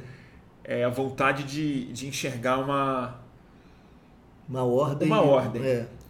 Tem uma dimensão meio teológica isso, né? Uhum. Que é a impossibilidade humana de, lidar, de aceitar uhum. Sim, a é, impermanência, é a intangibilidade natural das coisas, né? A, Sim, aceitar a o caos, do controle, é. aceitar o limite do controle, do próprio controle. O taoísmo, assim, né? Impossível de ser aceito como é, as coisas e, não. E o que a gente chama política é a expressão da vontade, o exercício do poder, é o que se dá a nós como possibilidade de ação e na contramão da situação orgânica que ultrapassa, transcende todas as nossas potencialidades. Então a política é a contrafação dessa natureza irredenta é rebelde, né? E a natureza rebelde é a imposição do limite à própria política, né? Mas sobre a teologia, eu escrevi nos anos 80 um um texto sobre a presença da teologia nas ciências sociais e nas nossas concepções a respeito da história. Uhum. E se você pensar bem, quando nós pensamos o futuro, nós imaginamos o desdobramento do nosso próprio ser no futuro, como se colonizássemos um espaço aberto diante de nós, uma fronteira que se estende, que se submete à nossa ação, ou à própria expressão da nossa vida, o desenrolar da nossa vida de alguma maneira, nós apostamos na existência desse tempo adicional que, que nos é dado nesse futuro, sobre o qual nós, entretanto, não temos nenhuma garantia. Eu não tenho nenhuma garantia de que eu sobreviva a esse momento. Mas nós tomamos como mais ou menos dado, durante boa parte da nossa vida, que há esse espaço que é facultado a nós há uma espécie de esperança intrínseca, independentemente das nossas disposições mais ou menos otimistas ou pessimistas, etc. Mas há uma esperança intrínseca à existência. Você existe enquanto projeto e esse projeto que se lança ao futuro supõe esse futuro uma, um, um, uma possibilidade que lhe é dada sempre. Crer nessa possibilidade, viver em função dessa possibilidade sem quaisquer justificativas ou racionalizações. Significa uma aposta. Então, nesse sentido pascalino, pressupõe uma certa teodiceia, uma certa, uh, digamos, expectativa transcendente. Porque não há nada senão fé. Ainda que essa fé não seja suportada em nenhum ente, em nenhuma em nenhuma teologia específica. Mas há uma dimensão de fé na existência, intrínseca à possibilidade da existência se desdobrar no tempo. Né? Senão nós não resistiríamos ao confronto com o tempo com uma possibilidade de uma limitação imediata. Se eu levasse em conta o fato de que, de fato, esse, esse possa ser o último momento, a última palavra, etc. E uma hora será, de fato. E então... uma hora será, portanto, é. esse poderia ser, e há tantas possibilidades, etc. Não se trata de um cálculo de probabilidade, mas de uma aposta de que haverá amanhã, etc. Sem romantismos, mas há uma fé intrínseca nisso. Entretanto, quando você fala de limite, nós estamos falando da crise climática, crise ambiental, você está falando de limite, de ameaça de limite, nós estamos falando num, numa resposta no limite a essa fé que é doida, é delirante, não tem nome, não tem razão e nos guia. Nós, é, como aquele anjo é. do Clé, né, nós somos empurrados para o futuro de costas por essa ventania da história e contemplamos as ruínas que se acumulam, que são o passado. Essa imagem do Benjamin lendo Paul Klee, né? o anjo traído. E é como se nós fôssemos lançados de fato para esse futuro e, e o que tivesse como real limitando a nossa fé, ameaçando, desafiando a fé, apontando a fé como fé e, portanto, sem garantia, é esse real natural, né? A natureza, né? A própria natureza. A própria natureza. Então tem uma questão, digamos, teológica. Não, é, eu estou pensando um pouco nessa fé que você colocou, né? na, na ideia de futuro. Como, o, como esse espaço da fé é o futuro, né? o próximo. Claro que eu estou falando de uma cultura muito determinada, que pensa o tempo como espaço a colonizar, não estou falando de outras modalidades de vivenciar temporalidade. Ah, sim, não. Estamos falando ainda aqui do, do nosso, nosso mundo é, complexo o suficiente é para tentar dar conta dele. Mas que é a ideia de futuro também ela está mudando muito rápido, né? É, a projeção da fé humana no futuro próximo, ele parece já tão inverossímil. Dentro... O futuro já foi melhor. Né? O futuro já foi melhor, né? Outro fim do mundo é possível, né? A gente tem que sonhar com o fim do mundo dos melhores, né? Mas a... Não, mas que a, a sensação que dá é que de alguma maneira ele, ele virou mais inverossímil do ponto de vista da, do, do segmento do, do, da nossa história, da história como a gente a compreendeu até agora. E se criou uma mitologia de futuro próximo, que é uma coisa que eu nunca, nunca via acontecer. É quase como uma segunda vinda, como o testemunho de Jeová, as pessoas que estão esperando a vinda de Cristo no seu própria, na sua própria vida Acho que a ciência está produzindo uma coisa muito parecida. Dada a inevitabilidade de um, de um, de um colapso muito próximo, a utopia também está sendo prometida para os próximos 50 anos, 40 anos, que é a ideia da singularidade, da inteligência artificial, de, uma, de um avanço técnico tão acelerado e tão milagroso que a gente vai dar conta da própria natureza, que a gente vai conseguir reestabilizar a natureza num tempo de 10, 20, 30, 30 anos, né? E é interessante que a coisa mais mitológica que eu vejo aparecer no, no século 21 mesmo não vem de religiões prometendo novas narrativas, novas ideias de paraíso, mas vem do Vale do Silício e de gente muito tecnocrática, de gente que apostou tudo na ideia da ordem, da racionalidade levada às últimas consequências, né? que é Vale do Silício, inteligência artificial, extensão indefinida da vida. Que para mim é um delírio, assim, é uma coisa tão louca de ver. Que é isso que estão investindo, né? Eu vi um programa seu tão interessante em que você falava da utopia e das, desses futuros fantasiosos e, e, salvo engano, você dizia que era cético porque nós estamos sempre de alguma maneira falando hoje, com os recursos disponíveis hoje, com o nosso repertório. E, portanto, há uma, uma limitação natural no é. exercício é. da construção das De imaginação fantasias, mesmo, né? da é, própria imaginação, das utopias, etc. De alguma maneira, se trata de... É.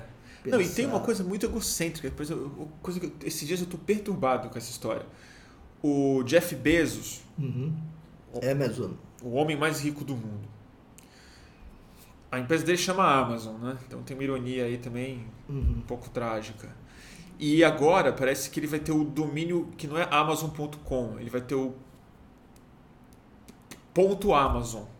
Vai ser um domínio da internet como o ponto .com, ponto .net, vai ter um uhum. ponto Amazon. E teve uma briga é, entre ele e os países que compõem a Amazônia. Oito países que têm fronteira com a Amazônia queriam que o domínio ponto .amazon fosse dos países e da região amazônica. E o Jeff Bezos meio que ganhou a briga. O ponto Amazon vai ser dele e não da Amazônia. E o grande investimento que esse cara está fazendo, como o homem mais rico do mundo hoje, a grande filantropia, o grande investimento que esse cara está fazendo, é na exploração espacial e nessa ideia de quem vai chegar primeiro em Marte. E para mim é tão louco essa ideia de que o grande excedente do capitalismo dos últimos 20 anos, que é, são os magnatas do Google, digitais, Elon Musk e tal, é para fazer um planeta habitável enquanto o nosso está ficando inabitável. E sim, o cara nem a Amazônia, que é o nome da empresa dele, ele consegue se dedicar assim, olha, falando, não, deixa eu olhar como é que eu consigo resolver isso daqui. Ele está investindo bilhões em viabilizar a vida em Marte e fazendo planos muito sérios para isso. E é uma coisa tão assim. Não sei nem o que dizer. É. que lugar desgraçado. Que você quer ir para Marte mesmo. Deve ser um saco tão grande morar lá. Totalmente inviável. Eles Mas o, como é que, que esfria Marte? Eles, eles vão da série, como é que ele vai esfriar Marte para viver lá? Sim, mas nesses esforços, o que, que acontece realmente? Independentemente dos propósitos, né?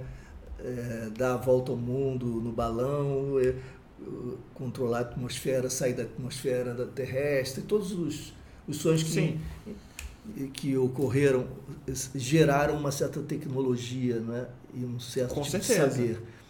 E a internet é fruto do, da imaginação bélica e do Estado oculto norte-americano, dos seus Sim, propósitos imperiais, certeza. a articulação da política com a economia no, do complexo industrial militar americano não, acabam você, produzindo mas... essas tecnologias. Não, eu, eu não estou justificando, eu estou dizendo que talvez seja um pouco ocioso o objetivo, porque isso gera não, uma eu, máquina de produção. Eu entendo, mas eu acharia o objetivo mais maravilhoso do mundo, exploração espacial. A coisa que eu mais queria ver, a gente indo para Marte, colonizando outros lugares. Seria maravilhoso, colônias e tal. O que eu acho muito estranho é que, dada a urgência do problema, dado o desafio que a gente tem na mão e a falta de recurso para lidar com o negócio à mão, é como se o exército americano estivesse tentando desenvolver a web no começo da Segunda Guerra Mundial. É, tipo, não é hora. Agora era de fazer tanque mesmo. Agora é de desenvolver essas bombas, essas coisas. E, e mesmo a tecnologia que vá aparecer como consequência da exploração espacial e, e, e de Marte, me parece muito irônico que os grandes capitalistas contemporâneos hoje, o objetivo deles é criar uma história mitológica sobre si próprios fora da Terra. Uhum. E não, não na Terra. É, o, é. o, tipo de interpretação. É isso que eu acho que tem uma coisa meio. É, tem uma coisa mitológica perversa, que ela não é transcendental, ela, é, uhum. é, ela é egóica mesmo. Sim. Voltando à, à vaca fria das teorias conspiratórias existem muitas vezes conspirações. É interessante é, retomar o ponto e associar com a sua reflexão, porque todo esse esforço nosso de reflexão caminhava no sentido de mostrar que, bom, o que há na sociedade não necessariamente, ainda que muitas vezes sim, é, representa ou resulta de interesses e, e de vontades, não é? A outros elementos de combinação, composição, etc. E a gente fez a crítica das teorias conspiratórias que acabam Sim. atribuindo uma inteligibilidade, uma ordem a, a, ao acaso, à contingência, à circunstância, ao caos, etc. Mas há também teorias conspiratórias realistas, no sentido que descrevem apropriadamente conspirações. Existe conspiração, não, não, não é sinônimo de mentira. É. É, há conspirações, há golpes, então, é evidente que. Há interesses ocultos. Há interesses ocultos. Não, isso é muito importante, porque é óbvio, nós sabemos, nós partimos daí, mas talvez alguém que esteja. Isso também é parte do caos. É. é, acompanhando, talvez esteja sentindo que nós somos idealistas e, e, e navegamos na Ou céticos fundamentalistas. Ou céticos fundamentalistas. E há conspirações, há ardis, há estratégias, há táticas, isso tudo, evidentemente, também existe e dizê-lo é tão trivial que nós até é, negligenciamos a necessidade de fazê-lo, é? mas é bom sublinhar. O que está em jogo hoje do ponto de vista geopolítico, além da crise do clima, o crescimento da China associada à Rússia, a retomada do antigo projeto imperial chinês a, é, do, da a Rota da Seda, com articulações é, é, no universo asiático, atraindo pontos importantes como Irã, eventualmente Turquia, etc. O Brasil era parte dos BRICS enquanto é, Lula foi presidente, enquanto enfim, o PT teve no poder, inclusive Dilma, e eu acho que isso é tão chave para compreender a situação brasileira que nós deveríamos sublinhar esse fato. Eu, eu, eu digo porque, ainda que seja trivial. Nesse universo, o Bezos fazendo planos eh, quaisquer remete necessariamente como uma pergunta agora fazendo o advogado do diabo do certo. que nós dizíamos, né? Remete à seguinte pergunta: o que é que está em jogo? O que está em jogo para o complexo industrial militar americano, para a força efetiva política americana, é o crescimento chinês associado à Rússia. A Rússia já ultrapassou os Estados Unidos do ponto de vista do poderio militar é, e isso ficou evidente na Síria. Há uma perplexidade enorme. A agressão de Trump agora a Huawei, a grande empresa chinesa, secundado agora pelo, pelo Bolsonaro, pelo Bolsonaro né, sinaliza isso. O que está em disputa para eles é o futuro de um mundo que talvez não exista, pelo menos por Mas é, é, o que está posto.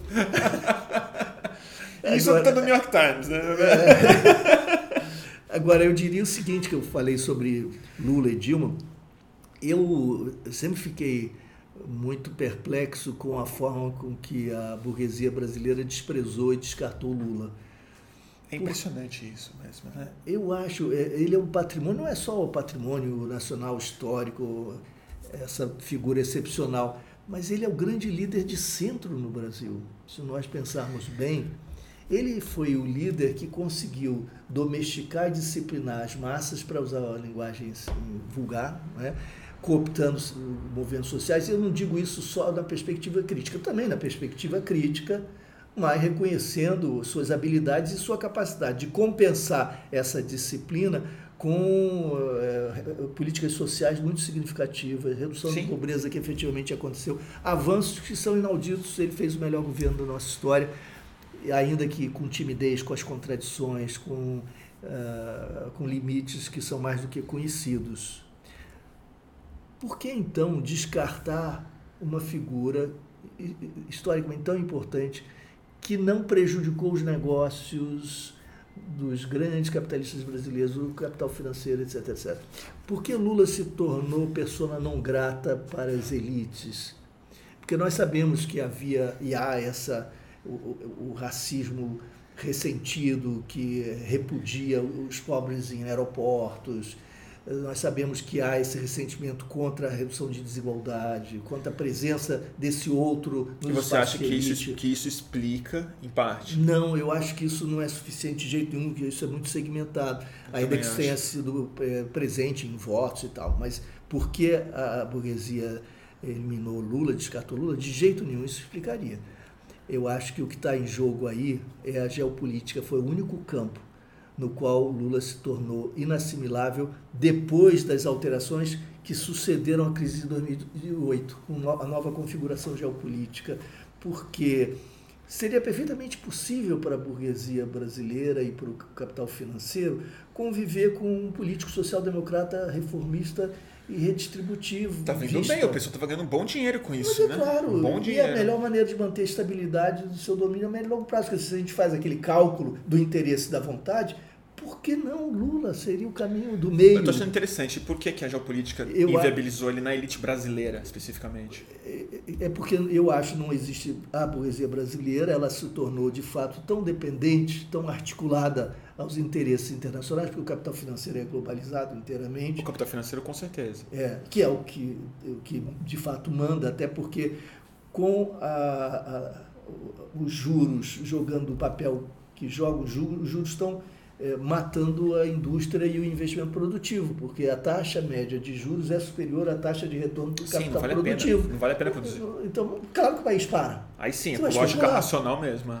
Claro, e aí quem opera no mercado financeiro claro. opera racionalmente, pode eventualmente cometer erro, mas sabe Mas ainda, é ainda não entendi o desalinhamento geopolítico. Porque a partir, é, por, por conta dos BRICS, porque na construção do PT, na construção é, de, Celso Amorim, Celso Amorim foi fundamental a multipolaridade, a criação multipolar do mundo global. A, a resistência à presença norte-americana de uma forma muito, muito é, diretiva, muito direta. Quando Snowden revela, por exemplo, que Dilma está sendo é, vigiada, nenhuma surpresa, é o Brasil é um player que se destacava, que se tornava crescentemente importante. Que a Petrobras está sendo acompanhada, quando o pré-sal se revela o, o, o, potencial extraordinário que é, então veja, agora com a crise no Irã, no Estreito de Hormuz, qualquer probleminha pode jogar o barril de petróleo para inviabilidade econômica. E pode... Qualquer probleminha mesmo. É, é. Um, um drone que um caiu drone... semana passada, quase, quase sim, teve guerra. Qualquer ação é, bélica é, contra um cargueiro coloca em, em risco o Estreito de Hormuz e a possibilidade de, econômica de, de transporte do petróleo, isso joga o preço para a estratosfera, isso altera a situação econômica mundial, gera uma crise de grandes proporções, com impacto é, imenso. Nesse momento, a Venezuela ganha uma importância muito grande e o petróleo brasileiro também porque isso está próximo e você e é claro que a crise com o Irã está nos cálculos permanentemente da uh, enfim, da indústria militar do, do, do complexo, do complexo militar industrial, militar industrial norte-americano. Eles têm um tabuleiro então atentos para as possibilidades e eles estão independentemente dos efeitos do petróleo no ambiente eles estão pensando no curto prazo no médio prazo nos interesses imediatos e na viabilidade econômica de reprodução da economia que está em curso. E aí Brasil ganha um destaque muito poderoso com a descoberta do pré-sal. A Venezuela sempre foi relevante, mas num certo quadro de equilíbrio, ela podia é, refluir para uma posição subalterna. E agora isso se torna muito importante. Essa, esse momento Trump, que é um momento é, de, de projeção global americana, com outra ousadia, né? com outro tipo de, de pretensão. Um novo Big Stick, né? Novo Big Stick, contraria uh, e é, é confrontado exatamente com uma união que, que os Estados Unidos sempre temeram muitíssimo entre China e Rússia. Isso se, se evidencia crescentemente. Houve um susto muito grande com a atuação da Rússia na Síria, com a capacidade de interceptação de mísseis uhum. americanos Sim, muito verdade. impressionante. Então, houve um susto muito grande com a capacidade revelada pela Rússia. A aproximação Rússia-China é, se mostra muito evidente. A articulação com o Irã está muito clara. Então, nesse xadrez global, a Índia, o Brasil, a África do Sul, com a China, numa articulação em nome da multipolaridade, se tornava um problema efetivamente. E eu acho que e mas disso aí, Lula nunca abriu mão, Dilma não abriu mas mão. Mas aí você tá, aí eu consigo, isso eu entendo, mas você está falando de um interesse específico de uma elite econômica global de removê-lo.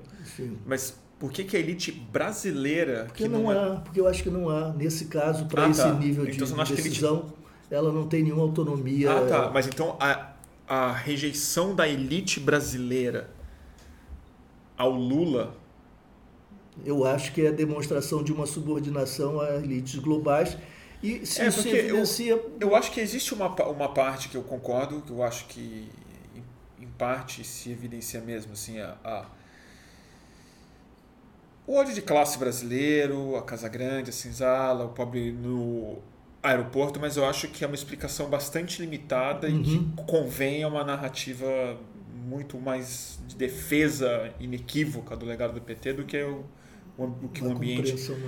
Mas cada vez menos eu consigo afirmar o que, aconteceu, porque eu acho que tem um componente psíquico aí muito estranho. Uhum. Muito estranho. A, a, é... Me permita trazer claro, por favor. Um, um, um parênteses. Vamos de hoje para trás. A Petrobras está sendo comida pelas beiradas. Essa autorização para venda de subsidiárias sem passar pelo Congresso. Nossa, é inacreditável isso. É inacreditável. Por quê? Porque essas subsidiárias, o Pedro Celestino demonstrou isso num artigo recente, ele é presidente do, da, é, do, do, do, Conselho de, de Engenheiros, né? Do, da Associação de Engenheiros Brasileiros, é, o CREA, é CREA. CREA. É o Pedro Celestino mostra que essas subsidiárias foram criadas para serem vendidas e para viabilizarem a privatização da Petrobras. Eram, eram criadas com propósitos econômicos associados à dinâmica. Já era. E que esse era o plano. E o plano está funcionando. Então, essas subsidiárias estão sendo negociadas, estão sendo privatizadas e há um esquartejamento da Petrobras. Já se abriu mão de setores importantes. Exclusividade do gás. É, exatamente. E uh, se você acompanha o que está acontecendo na Embraer, uh, essas empresas elas, elas uh, se arranjam, se a, articulam numa verticalidade muito profunda, envolvendo milhares de pequenas e médias empresas e milhares e milhares, centenas de milhares de empregos. E, os engenheiros brasileiros, 30 mil, estão estão desempregados. Os engenheiros foram muito importantes no século XX para o Brasil. Sem dúvida. Tudo que nós conhecemos que está associado a desenvolvimento, no sentido tradicional, nós devemos a, a essa categoria que se desenvolveu muito, com muita autonomia no Brasil, etc. A Lava Jato, aí por efeitos perversos e alguns intencionais que se combinam, acabou jogando fora a criança com a água do banho. Nas né? empresas, coisa, só no Brasil acontece isso. Você destruir a empresa porque você captura a corrupção dos seus agentes, dos seus proprietários, etc. Isso é uma devastação econômica, isso não entra no, na interpretação de quem faz análise de conjuntura econômica no Brasil. São só os fatores endógenos, etc. Mas ninguém leva em conta as implicações extraordinárias desse processo. Então, se você pensa de trás para frente, você viu, estão todos lavando as mãos, na grande mídia lavando as mãos, a orientação global é muito bem, vamos privatizar tudo. O discurso Guedes está sendo aceito. É inacreditável isso, é inacreditável. Eu tento racionalizar, mas chega uma hora que bate o limite meu, assim, realmente. É devastador. Um caso, para mim é o caso mais psicanalítico nacional, assim, do que não é análise política que a gente precisa, precisa de uma psiquiatria política mesmo, alguma outra coisa. É muito impressionante realmente, porque até os militares não há segmento Porque nada militar. faz sentido, é que você fala assim, qual é o, a que interesse isso serve? Nenhum. Nenhum, nem ao financeiro, assim, vai, tudo, vai, vai quebrar uma hora.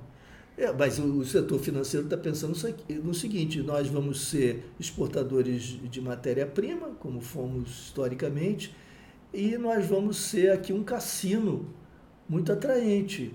Então... É, eu acho que em parte pensa assim, mas em parte às vezes eu acho que não, acho que nem pensa tanto mais. Eu acho que virou tudo uma coisa um pouco. Túnel. Eu não sei, eu já tô frito na minha cabeça com isso já, mas às vezes eu acho que assim, é, todo mundo tá virando um personagem de smartphone, assim. Eu acho que os eu conversei com algumas pessoas de mercado financeiro da minha idade, amigos que eu conheci no colégio que trabalham com isso quando você vai conversar com gente que trabalha em corretora grande mesmo, opera milhões e, e, e votou no Bolsonaro ou não votou no Bolsonaro, as motivações elas não são não parecem nada diferentes do pirueiro da Paulista fazendo greve do é meio é uma afirmação de uma identidade política muito jovem muito recém-formada dos últimos anos de 2013 para cá dessa energia política que foi injetada no Brasil num, num, numa população sem maturidade ou sem instrumento para processar essa energia e ela entrou mais como um trauma, com uma força adolescente, com uma coisa estranha, que foi compondo um sujeito novo que pensa e age, vota e se expressa politicamente quase que ao largo das suas posições econômicas e políticas. Porque, por exemplo, o Paulo Guedes, o perfil do Paulo Guedes eu acho interessantíssimo de ler na Piauí. Ele estava fazendo possível para o Luciano Huck ser presidente. Era o plano dele, era ser o ministro da Economia do Luciano Huck. Aí o Luciano Huck não topou. Ah, então eu vou de Bolsonaro. Qual a, qual a racionalidade desse cara que supostamente é o cérebro econômico do Brasil? Ele está imbuído de uma outra missão. Mas que é uma é, vendetta, é alguma outra coisa que não tem nada a ver com a economia. Isso pode ser, não estou descartando. Eu acho que sim, que a gente pode explorar isso e refletir sobre isso. Mas acho que, paralelamente, há uma versão simplória que funciona, que é o seguinte, é aquele pangaré que tem chance, é esse então, pangaré então, que eu vou montar. O pangaré que eu vou montar. Porque o que o está em jogo para ele era o plano que ele aplicaria Sim. com o Luciano Huck e vai aplicar aqui. É. Que é... Mas que, mas que aí, aí é a, a, minha ficção de quem o Paulo Guedes é, que eu não tenho a menor ideia de quem ele é. Mas quando eu vejo o personagem, a cara dele, ele falando e, e, e tentando entender, mesmo que ele olhou o Bolsonaro e falou: é o pangaré que eu vou, é esse daí que eu vou ganhar. O que está movendo ele não é uma agenda racional econômica, é um, um, plano meio psicótico também da cabeça dele. Mas eu acho que são indissociáveis, aí que tá. A gente idealiza o plano econômico, é isso. O plano econômico é isso, é isso. É uma missão louca da vamos destruir, dele. Eles falam, vamos destruir, porque você, não sei se você já leu Hayek. Eu acho que ele só quer ganhar. Se eu você, acho que ele Não sei se você se você ler Hayek, você vai ver que, de fato, esse pessoal, é, esse é o pessoal ideológico. É, é. A ideologia é quando você nem a reconhece não, mais, né? É você nem a reconhece. É. Porque eles acham que é a segunda natureza. É, isso que é ideologia. Então é a destruição. Ele, inclusive, Hayek falava muito em termos da organicidade das mudanças. Essa é uma velha tradição conservadora que é contra a política, contra a intervenção. Toda intervenção é, de alguma forma é voluntarista, é a tentativa da razão de se interpor e isso acaba produzindo os efeitos perversos negativos. Aí se usa essa concepção da qual eu falava desde o início, mas no sentido negativo, como um impeditivo absoluto para toda a intervenção. Ela é anarcocapitalismo é, mesmo. É, é um anarcocapitalismo, então você não pode intervir. Você não pode intervir, Deixa, você é. tem que deixar, porque há uma segunda natureza que organicamente vai se compor, darwinianamente destruindo gerações, destruindo segmentos sociais e produzindo. Matando de fome matando gente capaz. de fome né? sem comiseração. Ah. E essa natureza selvagem, evolucionista, vai produzir um resultado. Então ele está aqui para destruir. Esse é o, pro, é o projeto destruir a Petrobras, destruir o que foi construído ao longo do século XX, que são iniciativas do Estado negativas, isso geraria patrimonialismo. Né? E, paralelamente, ele vai produzindo o seu patrimonialismo também.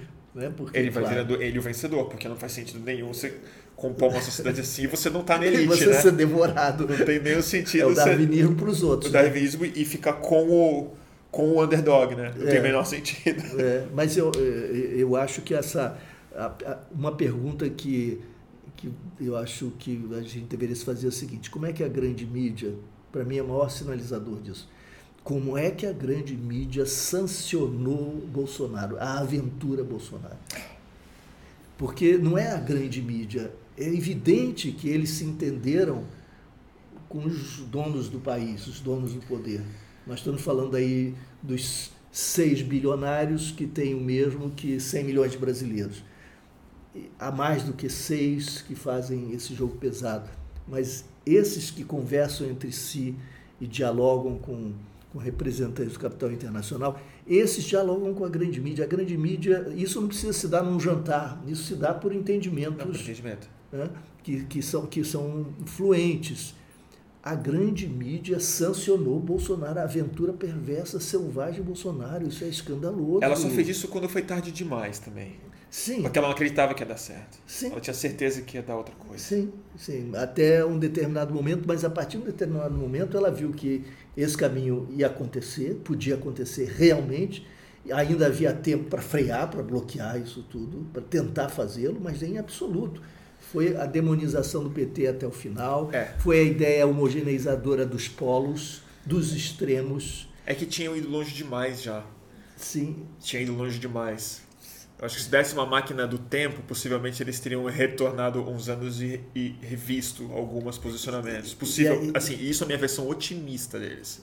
É dando um voto é, de confiança. Mas veja, tá certo. Mas é veja, que eles assinaram uma promissória muito alta quando eles demonizaram o, a esquerda no poder durante tanto tempo dessa forma. Dessa forma. Vamos voltar ao período do impeachment. Uh, o momento anterior, eu acho que ali, uh, Avenida Paulista, Globo News, qualquer ajuntamento de pessoas no interior dos, do menor estado brasileiro. Tinha correspondente. Tinha um correspondente dizer aqui reuniram, vocês não estão vendo ninguém, no momento não tem ninguém aqui na pracinha, mas mais de 16 pessoas estiveram aqui à tarde. Pacificamente, pacificamente espontaneamente, ordeiramente, espontaneamente, para dizer não a esse governo. Sem violência. Sem violência, etc. Aí corta para Paulista. E, e aí ocorreu um fenômeno que eu acho extremamente importante e interessante. Eu, como antropólogo, não posso aceitar a ideia da manipulação. Sim, os antropólogos e as antropólogas que eu saiba, nós não aceitamos a Esse ideia é o seu manipulação. Dogma. É o nosso dogma. Porque a ideia da manipulação pressupõe a subserviência uh, mental de uma população, é como se ela fosse então inexistente, como se os agentes todos perdessem totalmente a sua possibilidade de reflexão, de se decisão, a massa fosse ignorar de interpretação, a, é, fosse a tábula rasa ali. Tábula rasa total. Então não há absolutamente nada senão um poder que que mexe, que manipula. Quais as condições que tornam possível essa intervenção que orienta? Existe uma intervenção que orienta, obviamente, uma narrativa para usar a expressão de que você justamente não justificadamente não gosta, mas há uma narrativa aí que vai se impondo. Como é possível que ao mesmo tempo a gente rejeite uma ideia simplória de manipulação e aceite a evidência de que há uma orientação? Da seguinte maneira, eu escrevi sobre isso. Quem está na Paulista, você sabe disso melhor do que ninguém, porque você esteve lá é. fazendo matérias é, que foram extraordinariamente importante. É, quem está na Paulista está ao mesmo tempo se vendo a si mesmo pela mediação do, do grande olhar que tudo contempla e que torna transparente a sua presença. É você que está lá, mas ao mesmo tempo você é personagem dessa novela, desse enredo, desse roteiro que já foi escrito antes, mas você vivencia o protagonismo efetivamente. É você que está escrevendo essa história. É você que está escrevendo essa história. É, é, a sensação de protagonismo histórico é uma das drogas mais fortes cívicas que tem. E quando ela entra junto com rede social, com o perfil, com a capacidade de você fazer isso e ser o protagonista sem em a primeira Rede Globo. Pessoa, é, é, o enredo em primeira pessoa. Sem a Rede Globo. Você é protagonista e autor da história. Você não é simplesmente o personagem principal. Você tem a sensação tangível dentro de você, de que você está é escrevendo a história e dando o troco em todos os antigos autores históricos. E aí vem a Globo, vem o PT, vem o PSDB, vem quem, vem quem for. Por isso que eu insisto que o Bolsonaro é o, é o líder ideal dessas turmas, porque o, o Bolsonaro ele não lidera. Ele é a demonstração da vocalização do indivíduo uhum. brasileiro. E, e essa sensação ela era muito tangível na rua mesmo. Muito tangível e ela se sobrepõe à narrativa da Globo. Claro, claro. É? claro. Então você não está sendo manipulado. A Globo é o idiota está, útil. É, a Globo é o idiota útil é, de uma situação é, nova, né? É, é uma nova novela compartilhada por todos, novela da qual os que estão nas ruas são realmente protagonistas, efetivamente são. Ao mesmo tempo, eles estão aceitando a moldura. É. é eles estão funcionando ali a partir dessa metalinguagem como partícipes e criadores, autores, narradores em primeira pessoa e ao mesmo tempo teleguiados, se você quiser. É. Esse é um processo de sobreposição fascinante. É. E aí não dá mais para se descolar, que eles agora já são esses bonecos estão por aí. É, é uma construção de um, de um novo, um novo tipo de massa, né? E de sujeito. É. é, são novas massas mesmo. Igual a do século XX que apareceu, ela aparece com a criação de novos meios de comunicação de massa, né? Uhum. E como o nosso novo grande meio de comunicação de massa, ele é feito de uma multiplicidade de comunicadores, não de um comunicador que fala com a massa, uhum. essa própria massa tem uma natureza é, mais de colônia, uhum. mais de enxame do que de uhum. do que de gado, que é um, um, um, termo que tem sido usado cada vez mais para chamar uhum. os, os, os, fãs do Bolsonaro. Uhum.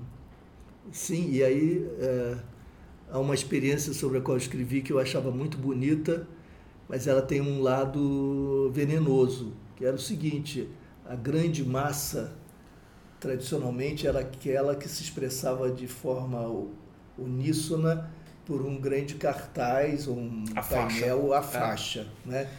Que sintetizava os pleitos e as palavras de ordem, etc. E tudo isso era, era a síntese de um processo dialético, né? das contradições que se resolviam, se negociavam e que geravam um Mas a legenda é essa aqui. A né? legenda final era essa aqui, imensa, carregada na frente pela liderança.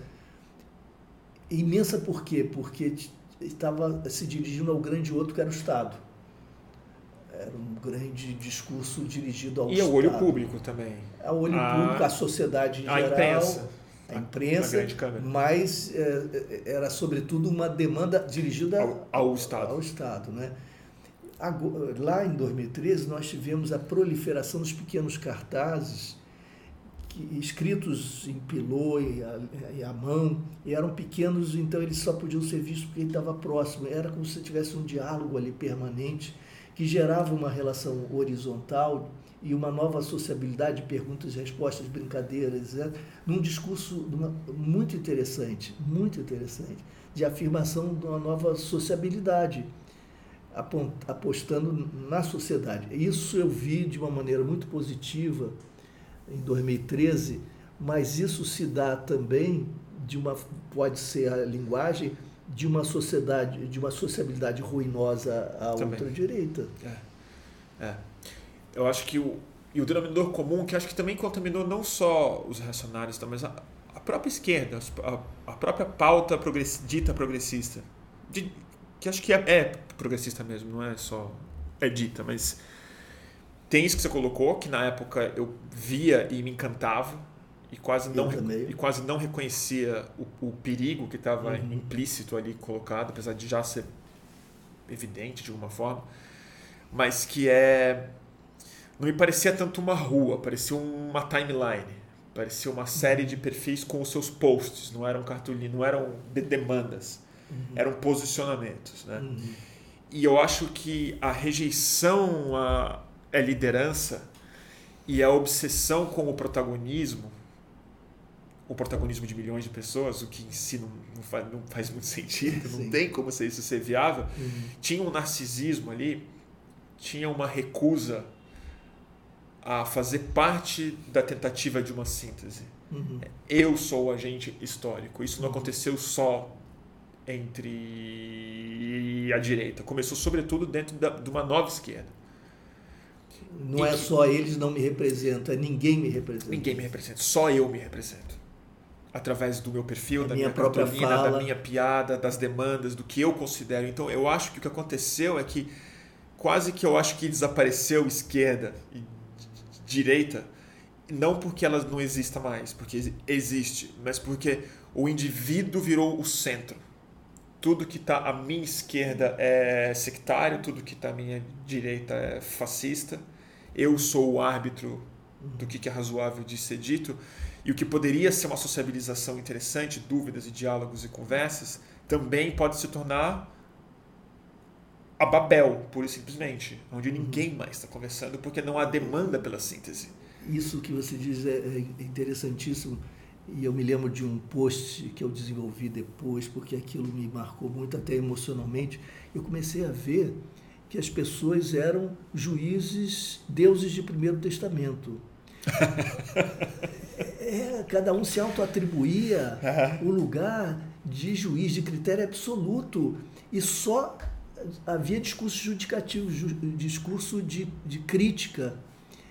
E, e, E é muito fácil você fazer a crítica e é muito narcísico, né? porque você sempre se diferencia. Alguém pode ser maravilhoso, dizer coisas fantásticas, mas ali o detalhe é, a, é o narcisismo das pequenas diferenças é. né, de que falava o Freud. Ali, aquele detalhe que só você observou, que torna essa pessoa pouco revolucionária, revolucionária insuficientemente no fundo, ainda presa àquilo que é passado, tradição, domínio, racismo, classismo, o que seja, e que só você vê. Porque o seu olhar é, um, no fundo, um olhar panóptico, é. teísta, você é, é, é, é, o juiz supremo, e sempre julgando. E, e isso me, me, me torna, me, me atinge, porque eu, eu sinto que é o contrário de toda a sociabilidade, né? porque eu imagino que esse universo da política fosse o um universo deveria ser da generosidade, da solidariedade, Sobretudo da empatia. quando você insere milhões de pessoas subitamente Sim. numa conversa que estava acontecendo entre poucas, é. por definição. Você busca o que há de comum e não do, sempre então, do que há de Então, se você inseriu milhões de pessoas, você vai ter que ser necessariamente bem mais tolerante com os erros, equívocos, as palavras mal colocadas, a, a paciência que, isso demandaria. Sim, né? se você tem essa perspectiva é. propriamente. E acho que esse narcisismo, assim, eu, eu vi ele agir e implodir uma série de dinâmicas e movimentos do quais, dos quais eu fiz parte nesse, nesses anos, assim. Uhum. E acho que ele é uma tônica que define grande parte. Por isso que eu acho que o lugar de fala é de cada um, você volta é, a singularidade. E é por isso que eu acho que mesmo que exista uma diferença ideológica, exista um campo da barbárie hoje em dia muito bem definido, existe um campo progressista, existem os liberais e tal, mas enquanto a grande tônica da sociedade for esse narcisismo, o lado da direita do hiperindividualismo, da, das más intenções, ele vai ganhar quase sempre porque o terreno é mais fértil para esse tipo de coisa. Posso trazer uma boa possibilidade otimista? Por favor, por favor. Me ajuda. Alguma coisa mais positiva, otimista.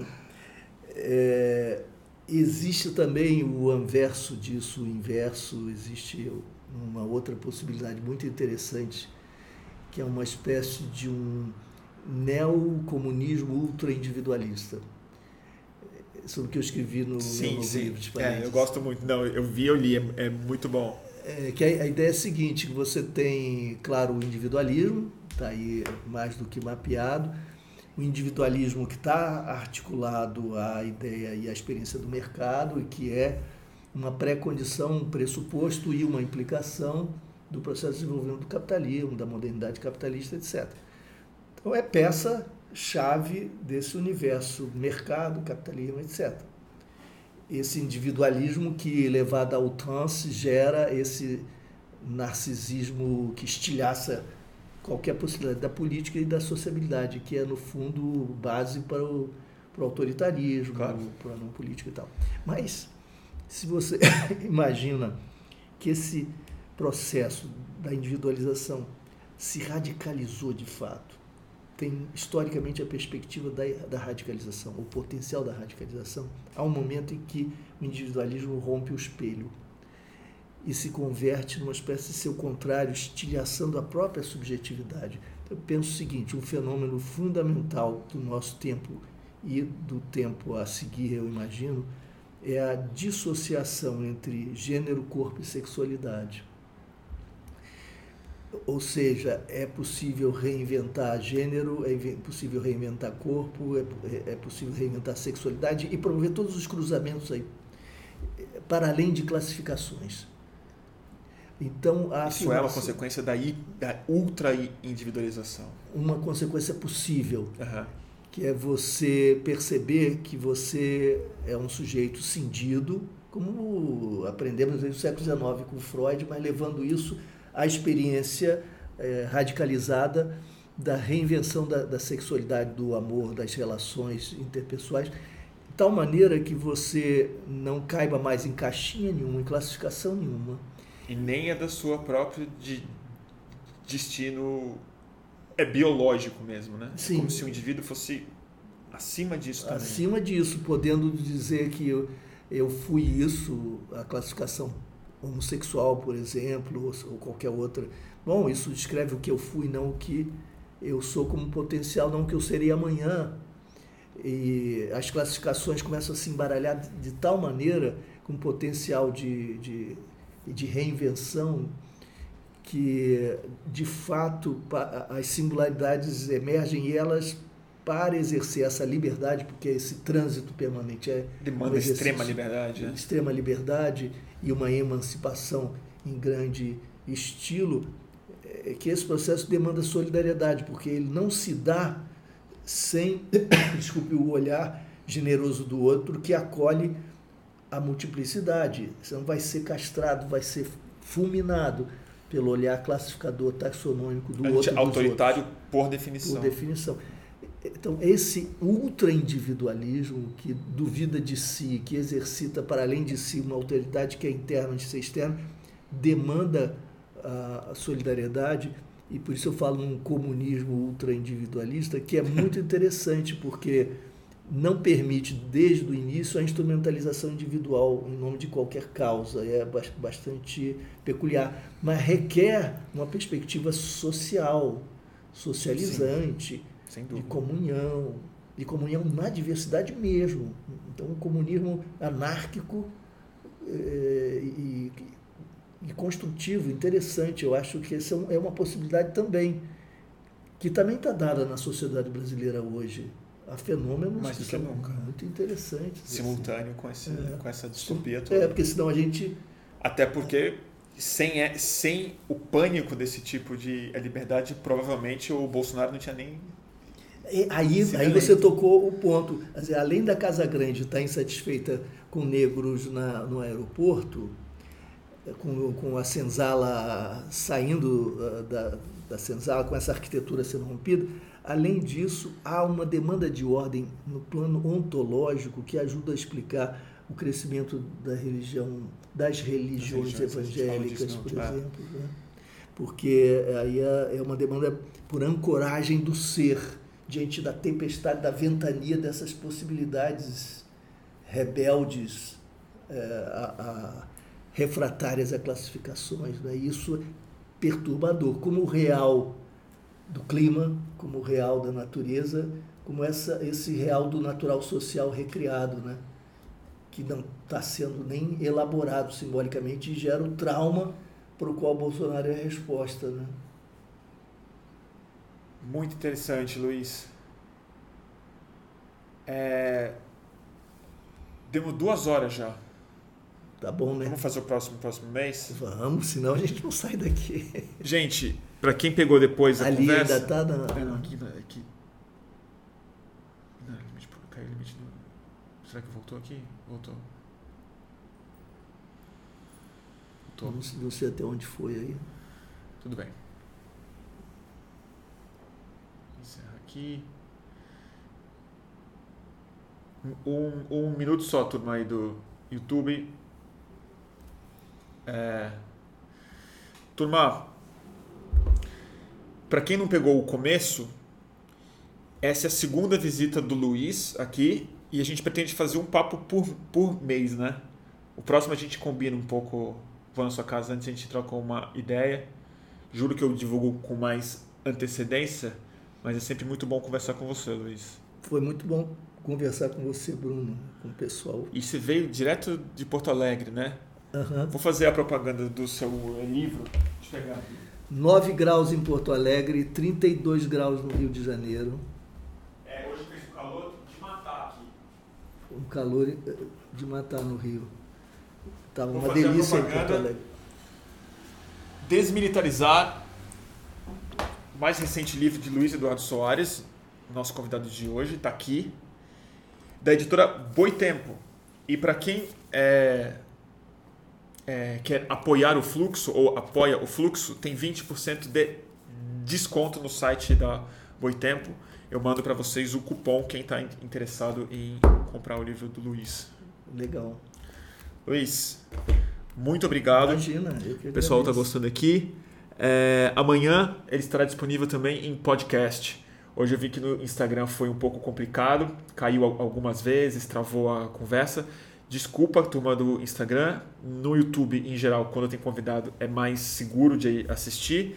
Amanhã no Instagram eu posto a íntegra do que foi transmitido no YouTube, para ser melhor de assistir com, com áudio e tudo mais. É, o lance do comunismo individual, que o Renato está perguntando, está nesse livro daqui? Não, esse há uma, uma referência genérica e tal, mas não, esse é objeto de um outro livro que já está pronto.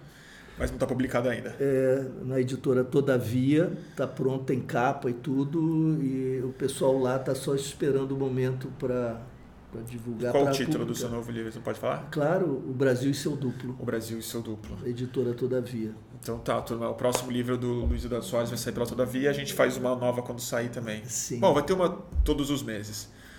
Turma, obrigado. É, quem quiser apoiar o, o fluxo e a realização dessas lives, o Catarse está sempre aberto. catarse.me barra é, mantenha, underline, o, underline fluxo, mantenha o fluxo no Catarse. Turma, muito obrigado. E as pessoas estão te perguntando, tem algum livro que você recomenda? Ah, sim. Qual? É, eu estou lendo um livro interessantíssimo do Yannis Varoufakis. Ah, Vocês sabem que foi ministro da Fazenda do governo grego, do governo de esquerda grego, e depois renunciou porque sim, não conseguiu. Varoufakis, o popstar da, pop, popstar da economia de esquerda é, do século XXI. Ah, esse livro dele é notável, se chama Adults in the Room, Adultos na Sala. Ele vai ser traduzido certamente em breve, mas quem Tomara. quiser puder ler em inglês, já está disponível. Que aí, são os bastidores do que aconteceu na Grécia, naquela moratória que eles tentaram dar. Exato, o que aconteceu nas negociações com os, é, os países europeus. Os líderes políticos e econômicos dos países europeus. Então, são os bastidores dessa Nossa, negociação. Eu preciso ler esse livro. É muito importante. E a gente, vamos fazer, depois a gente fala sobre isso, porque eu acho que entender o que aconteceu com a Grécia naquele ano é uma das chaves para entender a ascensão da extrema direita no mundo. Uhum. Ali foi a hora que o capitalismo falou: a gente não vai aceitar é, rever a é, austeridade, mesmo que o povo vote por isso. Uhum. Foi ali que cancelaram uhum. a democracia bem na Grécia mesmo, né? Na Grécia. É. E ele mostra o que estava por trás disso, qual era a jogada econômica tão sórdida que estava em curso e mostra isso com toda clareza, com todas as evidências. Muito bom. Luiz, obrigado. Eu que te agradeço. E tchau, gente. Tchau, turma. Eu vou encerrar aqui antes no YouTube. Obrigado pela audiência de quem. Alguém já postou o link aqui da, do, do livro. Ah, que legal. Valeu, turma. Deixa eu botar o flyer aqui.